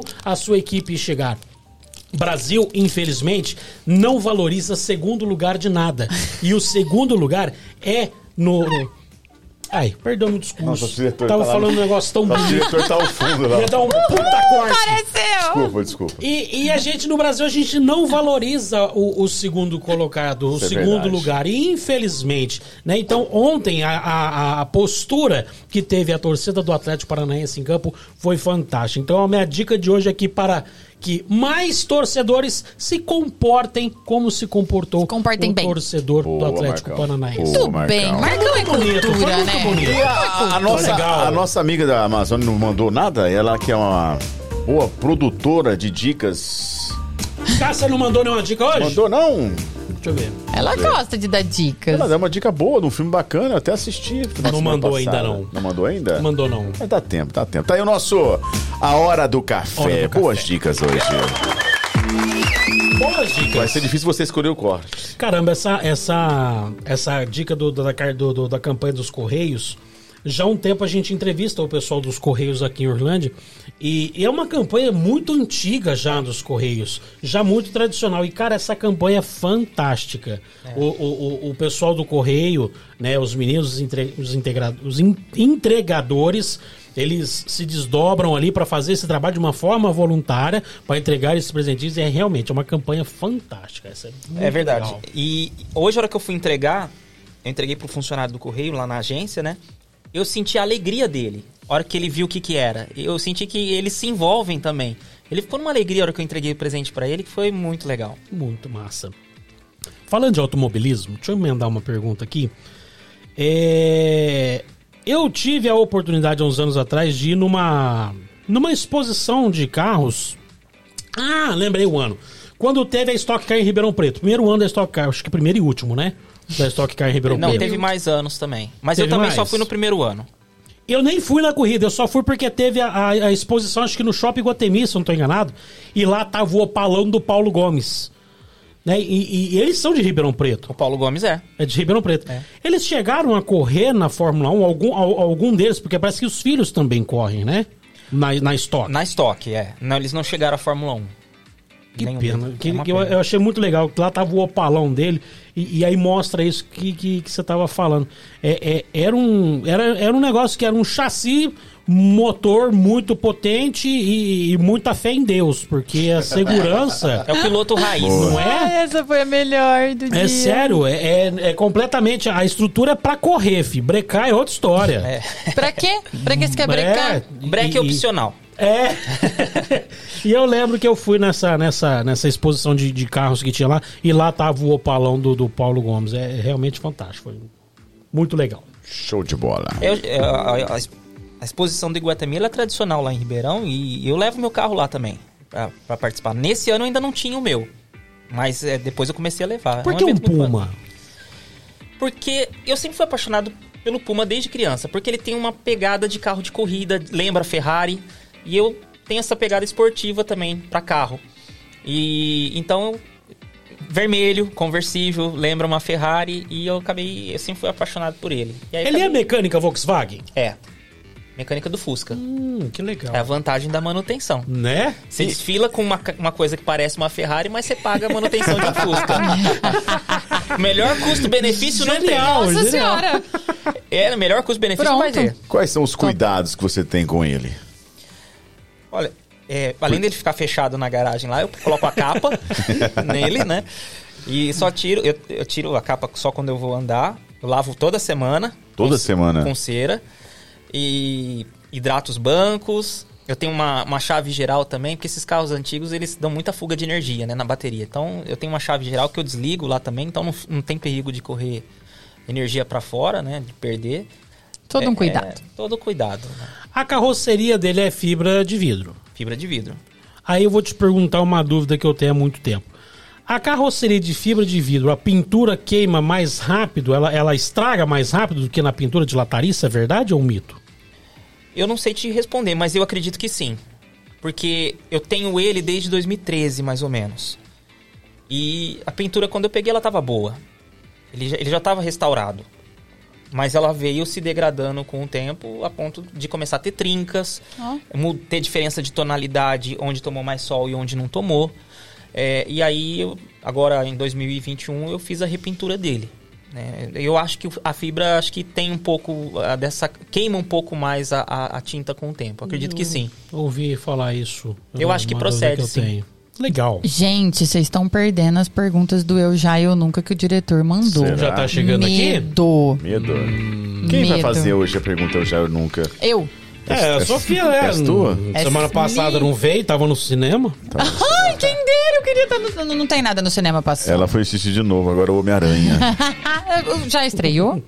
Já Estreou ontem, né? Tô Ah, falando então muito tá. bem do filme, né? Eu, vou, Então fala. eu vou assistir amanhã, tá bom? Estávamos Amanhã eu conversando, assisti. estávamos conversando aqui, o Marcão e o diretor, e parece que a crítica tá dizendo muito bem sobre Tá, esse filme, vou né, do assistir Homem-Aranha. amanhã. A crítica não está criticando. Assisti Ah, amanhã. você não assiste? Eu semana que vem eu vou Nossa. assistir. Deve ser Você bom, vai lá? né? Você vai Vou. assistir? É. Aproveitar que eu tô de férias, vou. vou Não, eu tô de férias Boa. também, ó. Boa. Boa, boa. Nossa, que delícia. Sofia, por favor, se prepare aí pro Já eu já eu Nunca. tô preparada, eu tô pronta. Porque eu tô dando uma olhada, porque tá polêmico, hein? Eu te falei Oh, que meu tá Deus. polêmico. É, mas já tá chegando a pergunta bomba aqui também, rapaz. Rapaz. Tá tudo já na... Tudo na mão. Vamos eu já eu nunca. Vamos lá, Sofia. Manda Vai. eu já eu nunca aí pra nós. Eu Devagar. já, eu nunca. Então Devagar, vamos lá, muito Luiz. Suspense, devagar. Eu já ou eu nunca. Então eu vou te fazer uma pergunta, você vai contar pra mim se você já fez ou se nunca fez. É você, né? Pra mostrar que ele tem um fone imenso. É, é um, um mais bonito Ó, que o nosso. aqui. Então eu já, eu nunca já bati o carro. Já. O melhor foi Em- já. Em que condições? Conta pra gente. Foi tenso ou foi de levinho, aquele raspinho só? Eu, eu, tem, eu, falou mais de uma vez. Qual que você quer que eu fale? Nossa senhora! Vou analisar, hein? Qual o grau de gravidade? O mais leve. Vou analisar. Ah, o mais leve foi um raspão mesmo, né? Raspãozinho. Raspãozinho, que eu, eu tava na, na faixa, o carro da, do- da outra faixa não me viu. E aí ele chegou pro lado e me bateu. Aí não fui eu que tive culpa, né? Ele veio e É, me bateu. nu- nunca ninguém tem culpa. Mas por sorte tinha uma saída ali da, da, da pista e eu acabei pegando pra lá e acabou só ficando raspado mesmo. Mas foi a relíquia ou não? Foi o carro normal do, foi, de uso? Foi o carro de uso é, diário. Diário. Imagina, relíquia, E- nunca. Não, E- re- relíquia não. Ah lá, ó. Se bate, para, para tudo. Podem raspar a roda na, na- na guia. E o mais grave? O mais grave foi. Foi é, um- uma vez que eu bati atrás, eu tava. Tem uma saída ali perto da minha casa para entrar numa avenida. E aquela coisa de você ver tá, que dá tempo e pegar e ir. E você acha que o carro da frente vai também, o carro da frente não, Não foi, foi. e eu fui. Afundou a lataria. Afundou a lataria. E aí quem bate atrás? Tá culpado. Pô. Eita. Mas também foi o carro do, do cotidiano, do, do, do normal, do dia a dia, né? Foi o carro do dia a dia. Tá. Foi o mesmo dessa outra batida. Tá, tá bem suado esse aí, hein? É tanto que eu vendi ele Já logo, vendeu, né? Já vendi ele logo depois. Depois disso nunca mais bateu. Depois disso eu não tive mais batida. Aí, tá vendo? Então era o carro, então. Não, pra te falar a verdade, com o carro atual que eu tenho, eu, eu tive uma vez que eu coloquei meu filho na cadeirinha e, e deixei a porta aberta, esqueci que a porta estava aberta e minha, minha garagem tem uma coluna. Opa. Eu saí com a porta aberta e bati a porta na Arrancou coluna. a porta. Aí deu aquele estrago. A hora que eu vi, mas foi só uma batidinha, mas foi suficiente para porque esses carros de- Desalinha é, tudo. Aí foi, foi pra, pra oficina, porque tinha que. Ficou tudo branco, o carro é preto, ficou tudo branco ali, teve que desamassar e repintar. Meu Deus. Eita. Sofia. Então vamos lá, eu já, eu nunca já consertei um motor de carro. Opa. Já. Já. Mas você consertou? Não, junto. Eu não fui sozinho, não. sozinho, não. Tá. Mas Puma. com, au- com auxílio. Se te entregar o motor assim, você consegue se virar ou não? Não, não. É, eu- de- sem ajuda, não. Esse que eu fiz, eu fiz com ajuda. Você é da época do carburador. É, da época do carburador. Um motor de Fusca eu consigo ajudar se eu tiver ajuda, né? É, Mexer se eu tiver ajuda. Agora, esses mais modernos aí vai sobrar parafuso. Mas eu tenho uma curiosidade, qual que é o maior, qual que é o maior problema de um Fusca, no motor do Fusca? Cara, pra mim nenhum, porque eu sou apaixonado em Ah, mas Fusca. todo Fusca tem um problema, não tem? Tem nada. Não, não Tem. tem um Tem. problema Se você assim? tiver uma chave de feno, um alicate, um arame, você vai onde você quiser É. com Fusca. Com chiclete você resolve. Não é? Rapaz, que, que Fusca vocês é tão- ótimo. Vocês estão assistindo muito. Então, então. Como é que chama lá? Hã? MacGyver, né? Só- só- eu estou Fazer uma bomba atômica com Fusca. chiclete. O, o motor do Fusca, ele é um dos melhores motores já feitos até hoje. É um motor boxer, que é, hoje não é muito utilizado, mas a Porsche usava muito esse modelo de, de motor. É um motor, assim, muito resistente. O pessoal brinca, mas é um motor extremamente resistente. E é engraçado que pra, pra ilustrar a cena final, né, do, do La Casa de Papel, o, o professor, não vou contar spoiler, mas o professor chega Obrigado, com... Thiago. Eu não vi ainda. Não, o pro- vai, o professor conta. chega pra algum lugar. Ele chega com que carro? Fuscão. Com Fusca, Fuscão, rapaz, com É, Fusca. Carro com mais Fusca. amado do mundo, Fusca. Com Fusca. La Casa de Papel. Sofia. Já passei os 200 quilômetros por hora. Já. Vixe, ô louco. Já. Que isso, Luiz? Sério? Sério. Já? Já. E aí? Eu... Na Francisco, na Francisco Junqueira? Nossa senhora. na, na verdade, inclusive não foi nem com o meu carro. Foi com o meu carro, acho que eu nunca passei de 200, não. Acho que o meu carro, o máximo que eu dei foi 180. Mas eu É tenho- quanto ele chega? 180. Mais uma vez, eu tinha. é, na época eu era advogado, eu era empregado, né? É, tava no começo da carreira, eu advogava num escritório de advocacia. O meu chefe, ele era relativamente novo. Ele tinha aqui uns 8, 10 anos no máximo a mais que eu. E eu tava no começo da carreira com 24 anos mais ou menos, ele tinha uns 34. E ele, assim, ele era meio, meio esporte também. E ele tinha um Golf GTI. E, e aí a gente foi fazer uma audiência em Bebedouro. Fomos nós dois. E ele falou pra eu ir dirigindo. E eu fui. Aí ele falou, ele me chamava de LF, né? Que eu- na liga também Ah, o pessoal vi. me chama de LF. E ele falou, LF, pode pisar aí. Vai, testa o carro pra você ver. E aí eu realmente eu, eu testei testou, ele levou a sério. Eu levei a sério. E aí eu passei dos 200 com, com o Golf, mas foi, foi coisa de poucos minutos, depois eu reduzi. Também. Caramba. Mas quem gosta de velocidade É, gosta, né? verdade. Mas, o- principalmente, isso daí é muito raro. Eu, eu procuro sempre respeitar os limites de velocidade. Faz muitos anos que eu não passo do limite de velocidade. Vindo pra cá mesmo, eu tava ali entre 90, 100. Coloquei no piloto automático ali e deixei. Tranquilinho, embora. tranquilinho, É. tranquilinho. Já chorei ao ouvir Boys, Boys Don't Cry. Precisa explicar, calma, ele explica o diretor. Senna chorou ao ouvir essa música na entrevista ao Roda Viva em 1986. Foi o ano que eu nasci, não, não presenciei. Revendo sua primeira vitória na Fórmula 1. Já chorou? Não, Não. Conhecia esse caso não? não. Não Aí, lembrava legal, desse caso. interessante. É Olha, o diretor desenterra umas coisas. É, Boa, boa. boa, Né? boa. Vou realmente. assistir hoje. Boys Don't Cry. É. A última é Pois não. tensa, né? A última pergunta É, do Eu Já, Eu é, Nunca. é. Eu já eu nunca, já é bomba? É quase uma bomba. Vamos lá, vamos ver. Uma semi-bomba. Eu vou trocar a palavrinha aqui porque eu sou romântica, tá? Já fiz amor enquanto ouvia o tema da vitória. Só pode falar que você levantou a bandeira. Que é isso, diretor? que é isso? Foi o diretor, eu tô Sacanagem, hein, quieta. diretor? Que sacanagem. Eu tô quieta. Não, nunca. Nunca. Não, Nunca, nunca. nunca. Nunca, diretor. Falar nisso, quem, de quem que é essa música? É do, do Roupa Nova? É do Roupa Nova. É do Roupa Nova, né? É do Roupa Original. Nova? É do Roupa Sério? Nova. É Roupa Nova. Vocês se lembram? Vocês se lembram até quando o Rubinho. Eduardo começou- Souto Neto, que compôs a música que é do Roupa Nova. Roupa Nova. É. Bacana. Vocês se lembram que na época que o Barrichello começou a correr, enfim, ele.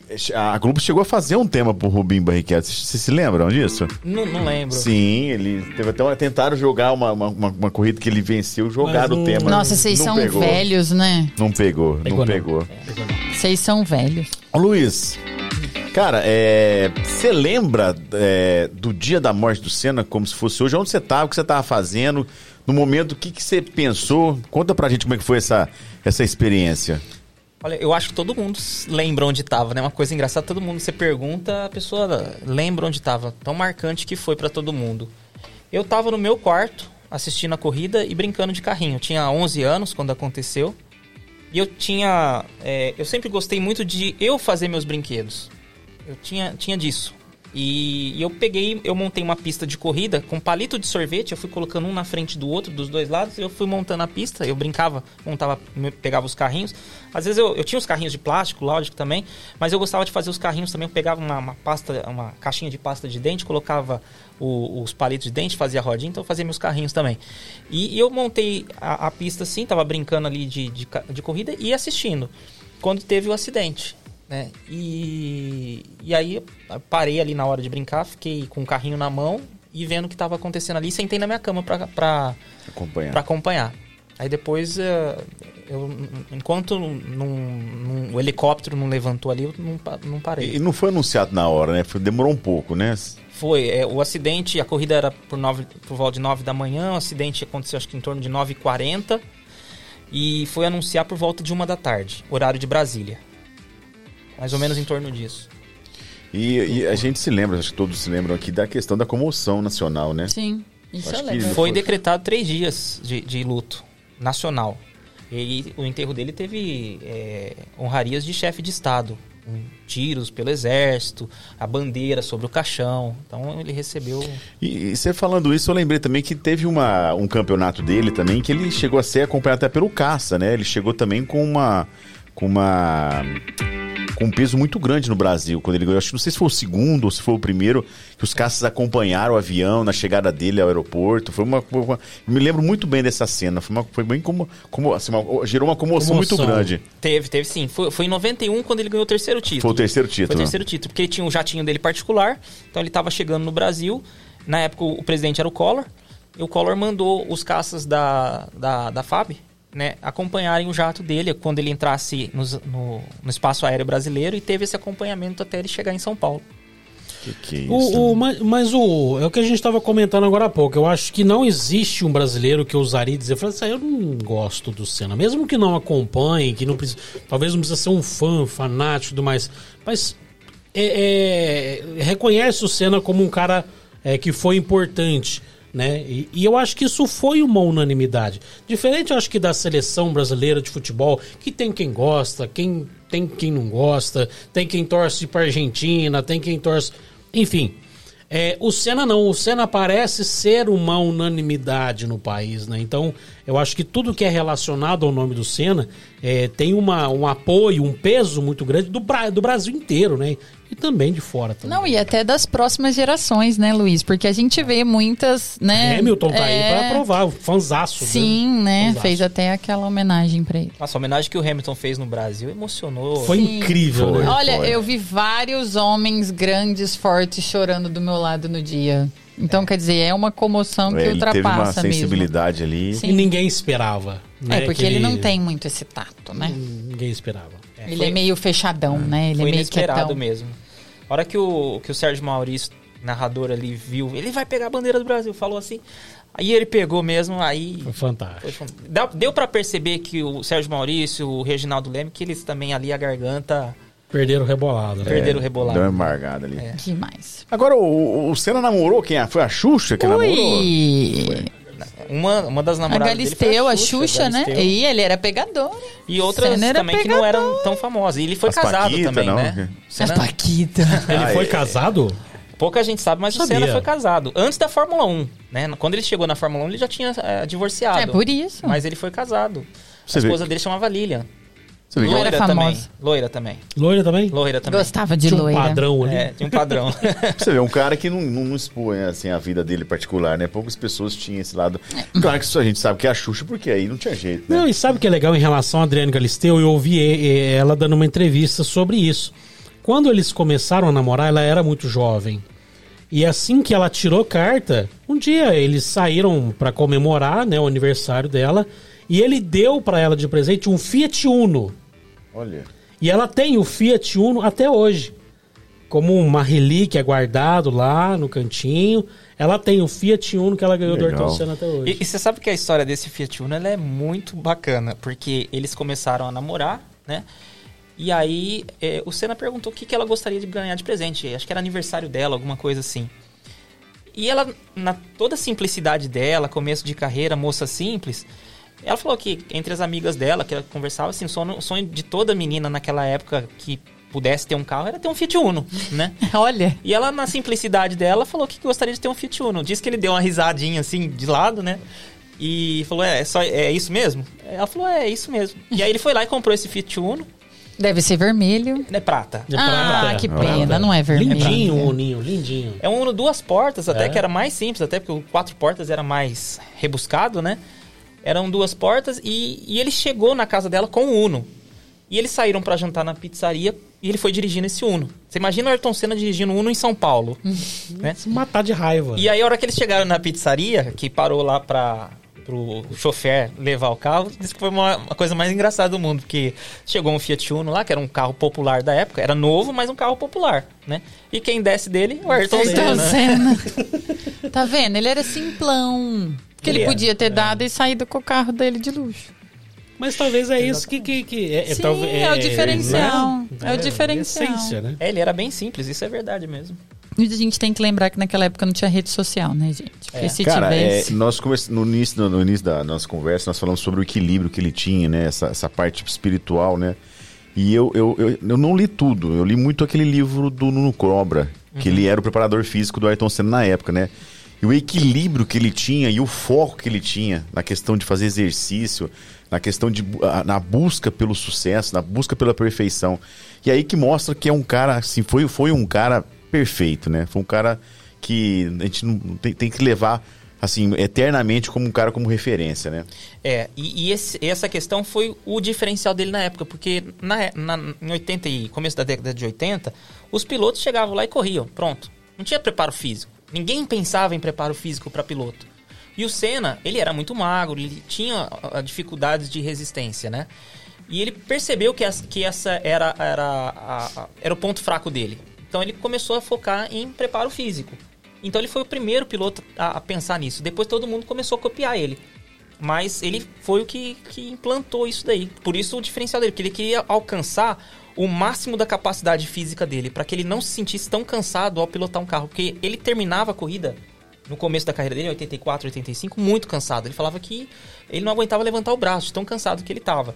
E isso comprometia toda a, a- a- a capacidade dele. Ele tinha mais para dar, mas para isso ele precisava de uma condição física melhor. E por isso que ele começou essa preparação muito intensa, né? É preparação praticamente de guerra que ele fazia.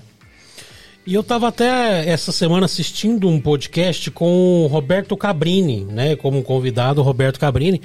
E eu não sabia, ele teve uma relação pessoal com o Senna. Inteligência limitada, não era? Foi, isso, com o Vilela.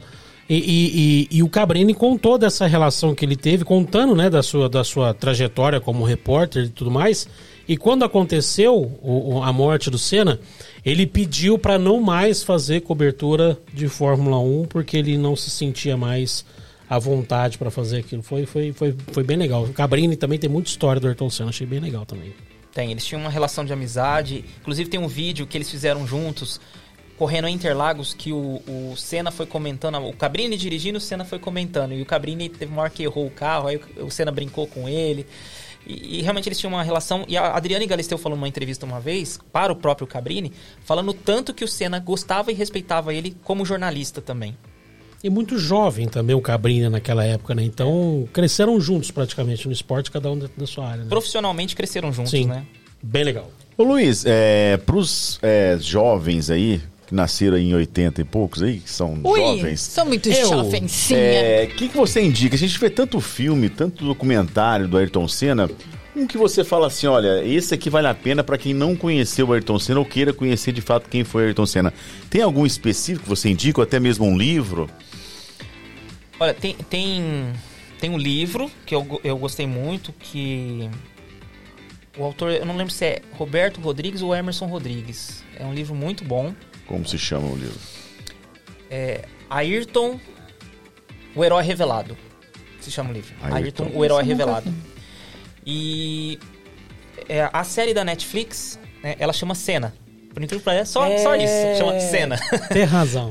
É, é uma série muito boa pra assistir também. Tem, é, é nessa que tem aquela, que ele tá pé da vida nos bastidores da reunião com os pilotos. Não sei o que acontece. Aham. Ele tá pé da vida. Não, não lembro porquê, mas é é legal dessa. Porque conta bastidores, né? Tem cenas ali que, que poucas pessoas viram, né? É, é, é, tem essa cena e ela foi justamente na corrida depois em que o Prost bateu nele, que ele foi, que ele voltou pra pista, ganhou e teve a corrida dele anulada e ele perdeu o título. Ah, foi. Foi, Foi na corrida seguinte, justamente porque, como eu falei, o Piquet não aceitou aquilo, achou ridículo o que aconteceu na, na corrida do Japão e eles foram pra, pra Austrália. E no briefing dos pilotos, que é aquela reunião era o briefing, tava discutindo justamente se acontecesse de novo, como que ia ser tratado o assunto. E o, Pe- e o Piquet abordou isso criticando.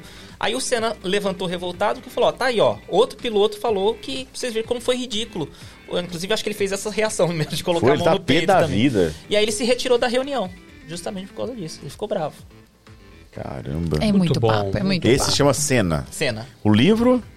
Ayrton, o herói revelado. Ah, então, você que não conhece a história ou não conheceu, né? Ou só ouviu falar e quer se aprofundar, tá aí duas peças que você não pode deixar de ler e também de assistir. Falando em Sorteio, ídolos, heróis sorteio. nacionais de verdade, Ayrton Senna. Você sabe que até hoje eu ouço, talvez, né, é, é, principalmente a Rede Globo, né, que transmitia a Fórmula 1 com exclusividade até pouco tempo, com muita frequência, o Esporte Espetacular no domingo refazia algumas matérias, né, relembrando isso.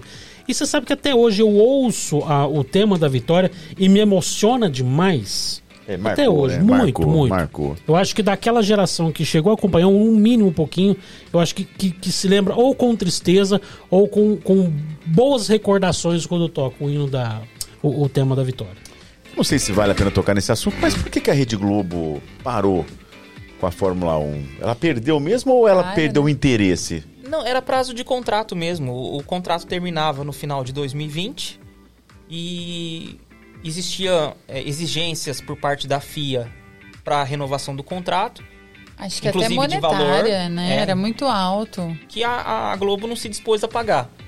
E aí a Band se interessou e aceitou a proposta da FIA. Né? A- a- tinha questão financeira, que era importante, mas a FIA não estava satisfeita com a cobertura da Globo. E a Band se dispôs a fazer uma cobertura mais dedicada, que realmente houve. Poxa, Realmente é? É, É? é bem mais ampla hoje. Porque a Globo che- che- chegou a não passar ao vivo, né? Teve uns- algumas coisas que não passavam ao vivo. Em alguns momentos a Globo não passou treino, a Globo não passou é, a corrida, passava reprise só depois. Ela não passava o pódio, ela não passava entrevistas após corrida, ela não entrava um pouco antes no ar para mostrar aquela movimentação no grid antes. Então. Perdeu a- tesão. Aí, a- a- então, ela só mostrava, quando mostrava, mostrava a corrida, da largada à chegada. Pronto, era isso que ela fazia.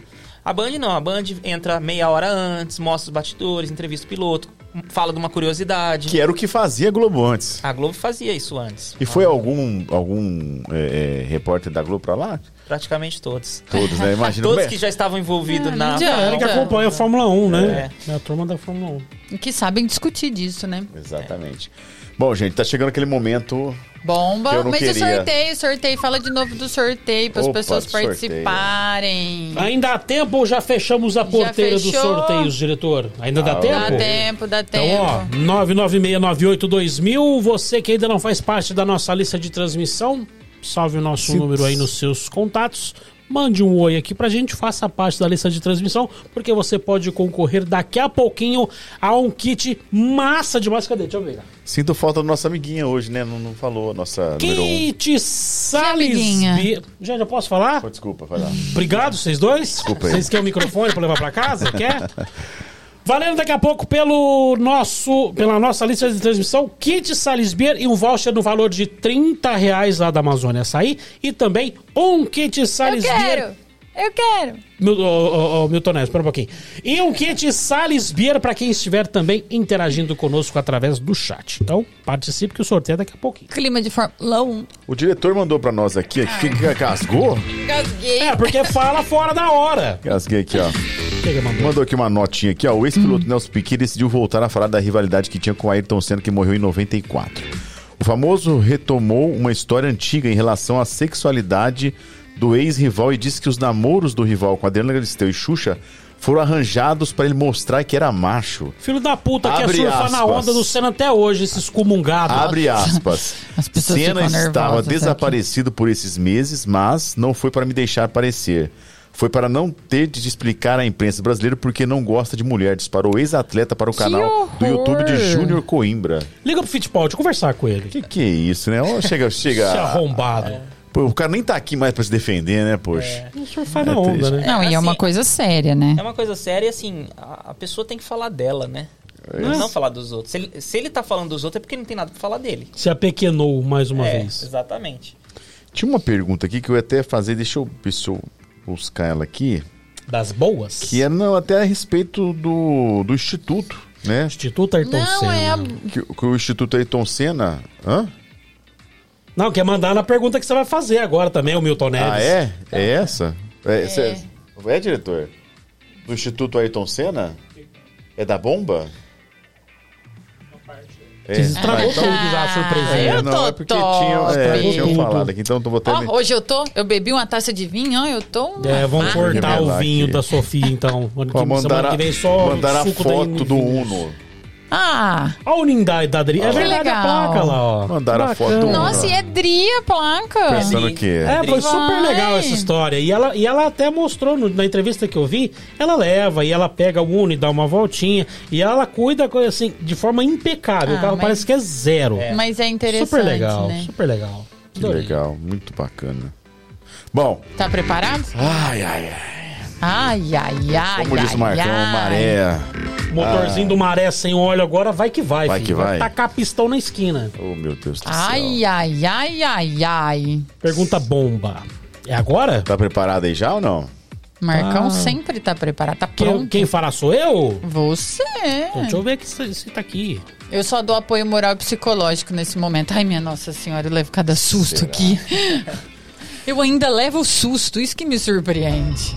Agora ele corta meu microfone. Hum, Luiz, esse momento é um momento muito tenso, que é a famosa pergunta bomba. Você que é um cara que é apaixonado no Ayrton Senna, sabe tudo do Ayrton Senna, a pergunta que o diretor que escolheu é pesada. Pode causar aí uma batida.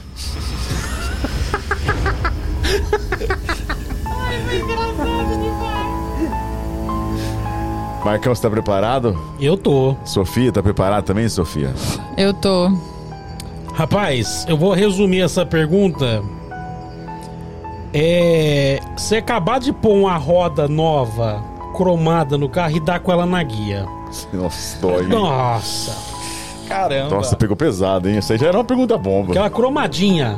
Pá! Na guia. Não, não, não, não medo, Ai, medo. pneu pro saco, vai com tudo. Nossa. Vamos lá. Então vai.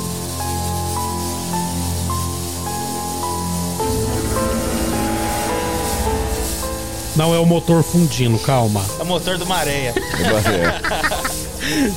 É. Eu ia falar que era do Fusca, mas eu ia apanhar. Não, Ah lá. Fusca não. Ah lá.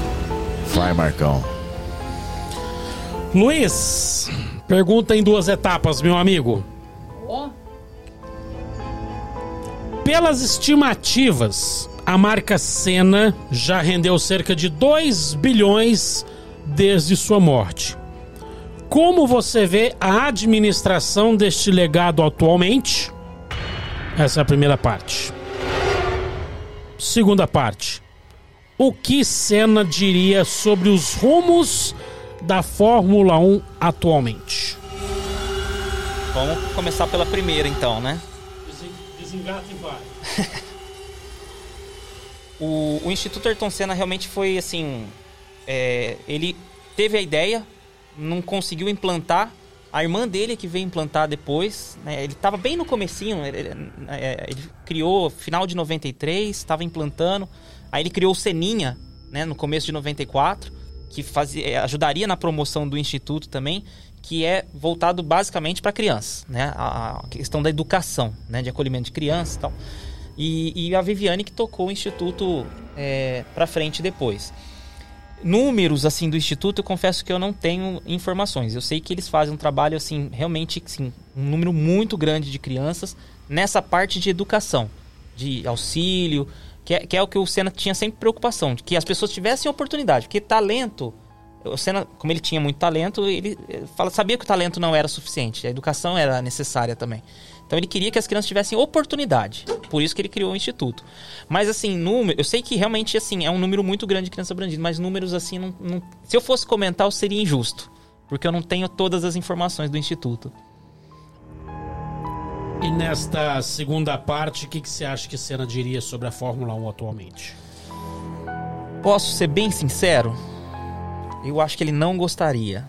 Eu não ia, eu não ia usar essa palavra, não. Eu, eu ia ser mais. Uma palavra um pouco mais dura. Mas eu acho que o Senna não gostaria da Fórmula 1 atual. Talvez o que a, a- dessa, dessa temporada agora, talvez ele gostasse. Mas da forma como vinha sendo tratada anteriormente, tenho certeza que ele não, não aprovaria as regras, a, a interferência financeira, é, outros fatores também. Eu acredito que ele não, não estaria nem um pouco satisfeito com a Fórmula 1 até o ano passado. Talvez a desse ano ele teria gostado um pouco mais. Boa! Boa! Mandou bem, mandou bem. Muito bem. Até que a pergunta foi tranquila, né? É, O diretor tá Sossegado. Aliviaram, aliviaram. Estamos nesse aliviaram. clima de Ganhei voz de novo. maré. É, tá Fim de vendo? ano vai chegando, o diretor vai ficando com o coração mais. Semana que vem é, tem Bondoso. pedidos de Natal na hora do café. Pedidos de Natal, boa dica. Pedidos de Natal. Boa dica E tem gorrinhos também. também. Marcão, Eu vamos quero para pedir os... um revólver. Que que é isso? Oh, eu posso pedir? Nossa. Ganhar eu não vou. Nossa, eu fui tão amorosa, É, tão. pediu um revólver. Papai achei que Noel me dá um trabuco. Você... Achei que você pediu capacete pra levar, que você estava... Não ousaria, imagina. Não ousaria. Não ousaria. Marcão, Ó, sorteio, sorteio, sorteio. Opa! temos sorteio já? Já. Vencedores? Premiados. Vamos começar por quem? Pelo, pelo pessoal do chat ou pelo pessoal do WhatsApp? Isso que manda. Vocês que mandam. Eu não tô Vocês mandando nada hoje, isso que é o problema. Quer fazer do voucher? Eu faço o Sales Beer? Ou você quer que eu faça o voucher e você faz Sales Beer? Você quem sabe. Faço o voucher então. Então vai, vamos de voucher primeiro. Quem está faturando o voucher. É isso mesmo, diretor? É? Que é o Bom, Alan Prost? então. Alan Plost? Não, Nick Lauda. Plost? Alan Prost. Quem está faturando 30 reais em produtos Amazone Açaí é o Antônio de Orlândia, que entrou em contato conosco através da lista de transmissão. Antônio, por favor, para você que já tem aí o nosso contatinho, Muitas palmas. é muitas palmas. Muitas palmas. Antônio, você que já tem aí o nosso Vou falar mais porcaria. Ah, pro inferno. Eu vou tomar esses botões na sua mão. Põe a mão pra cima assim, ó. Pra me acabar de falar. parei, Aí, parei, obrigado. parei. Antônio, por favor, mande o seu nome completo e RG do nosso lista de treinar. Vá merda, fala. Não, foi, foi automático. Manda, manda o nome completo e o seu RG, por favor, aí no WhatsApp 9968-2000 para que a gente envie lá pro pessoal do Amazônia Sai, tá certo? Parabéns, Antônio. Boa. Então vamos lá. Po- Posso pedir para que as pessoas marquem, ou quando for consumir, marcar o nosso podcast papo de hoje. Isso é importante. Boa. Sim. Dá uma moral pra nós. É. Marca a gente lá. Salisbury, nós temos dois Sofia. kits. São dois kits. Então vamos lá. Primeiro kit de Salisbury, Rafael Franco. Então, Rafael Franco sim? Ganhou. E o segundo kit de Salisbury, Samuca Alves. Vamos, Quenta. São de Ribeirão Preto? São? O, o Rafa é de Guarulhos e o Samuca São Paulo. Aí, Ah, ó, legal. Quem vai levar? Vai levar presentes. presente. E o kit Salisbury hoje tá muito legal. Tá muito legal. Tá? O pessoal vai curtir. Boa, boa, boa, boa. Só um presente bom. Que beleza. Muito bom. Bom, Luiz, é momento que a gente não gosta nunca que chegue, mas é o final. Eu gostaria de deixar aqui um grande abraço, agradecer de coração você ter aceito o convite. Para nós, assim, foi um prazer muito memorável, afinal de contas, a gente conseguiu resgatar aquilo que, pelo menos, eu lembrava das emoções de domingo e poder te ver com esse macacão, você chegando com esse capacete, você falando do Ayrton Senna, essa, essa, essa transparência, essa, essa, essa emoção que você tem nas palavras quando fala Ayrton Senna, isso me deixou muito feliz. E eu agradeço de coração por ter aceito a presença por participar aqui do nosso podcast. Nossa, eu que agradeço. Pra mim foi assim, horas aqui maravilhosas, descontraídas, que a gente pôde bater um papo bem legal. Só tenho a agradecer o convite. Foi, foi assim, pra mim foi muito especial. Agradeço mesmo de coração. Valeu, valeu, valeu. Muito bom. Sofia! Obrigada, Luiz, foi ótimo. Eu acho que fica uma dica aí, né? Para as pessoas, além de conhecer a história do Ayrton Senna, também acharem os seus ídolos, né? Que as pessoas encontrem os seus ídolos. Muito obrigada, viu? Foi um prazer. Legal, Boa. obrigado. Marcão! Chegamos ao fim. Muito obrigado, Luiz. Veio de Ribeirão Preto, se dispôs a estar aqui hoje para bater um papo com a gente, contar da sua história, falar de um ídolo. E, e- e- e isso é muito importante. Foi muito legal, foi muito bacana mesmo. Desde o primeiro contato você foi muito, muito solícito, sempre nos atendeu muito bem. Foi bem legal te ter aqui hoje. Obrigado por estar aqui conosco. Obrigado, Sofia, que hoje veio, não foi ao cinema. Obrigado, Ah, Thiago fui Bianchi no cinema. o louco dos botões. E a você que nos assistiu, você que nos ouviu, muito obrigado também. Tenha uma boa noite, bom descanso. Boa noite. E até a próxima. Até quinta. Bom, lembrando vocês, encontro marcado às quintas-feiras, às Posso dar 19 horas. spoiler? Não, ele quer morrer, ele quer morrer. Ah. Por isso que eu O faço. Milton Neves tá demais Milton hoje. Neves. Não vai cor, cor, corta o vinho. Tchau, Lembrando Edvinhos. que o nosso podcast Papo de hoje não tem férias, viu? Nós vamos emendar só coisa boa vindo por aí. Gente, Papo de Hoje Podcast no nosso canal no YouTube. Não se esqueça de se inscrever. Papo de Hoje Podcast no Instagram, Papo de Hoje Podcast no Facebook e também no YouTube. Papo- Papo de Hoje Podcast Cortes às terça-feiras. O melhor e o pior das nossas entrevistas. Que o sindicato falou. Valeu, gente. Obrigado. Até Tchau, semana que vem. beijo, Até quinta.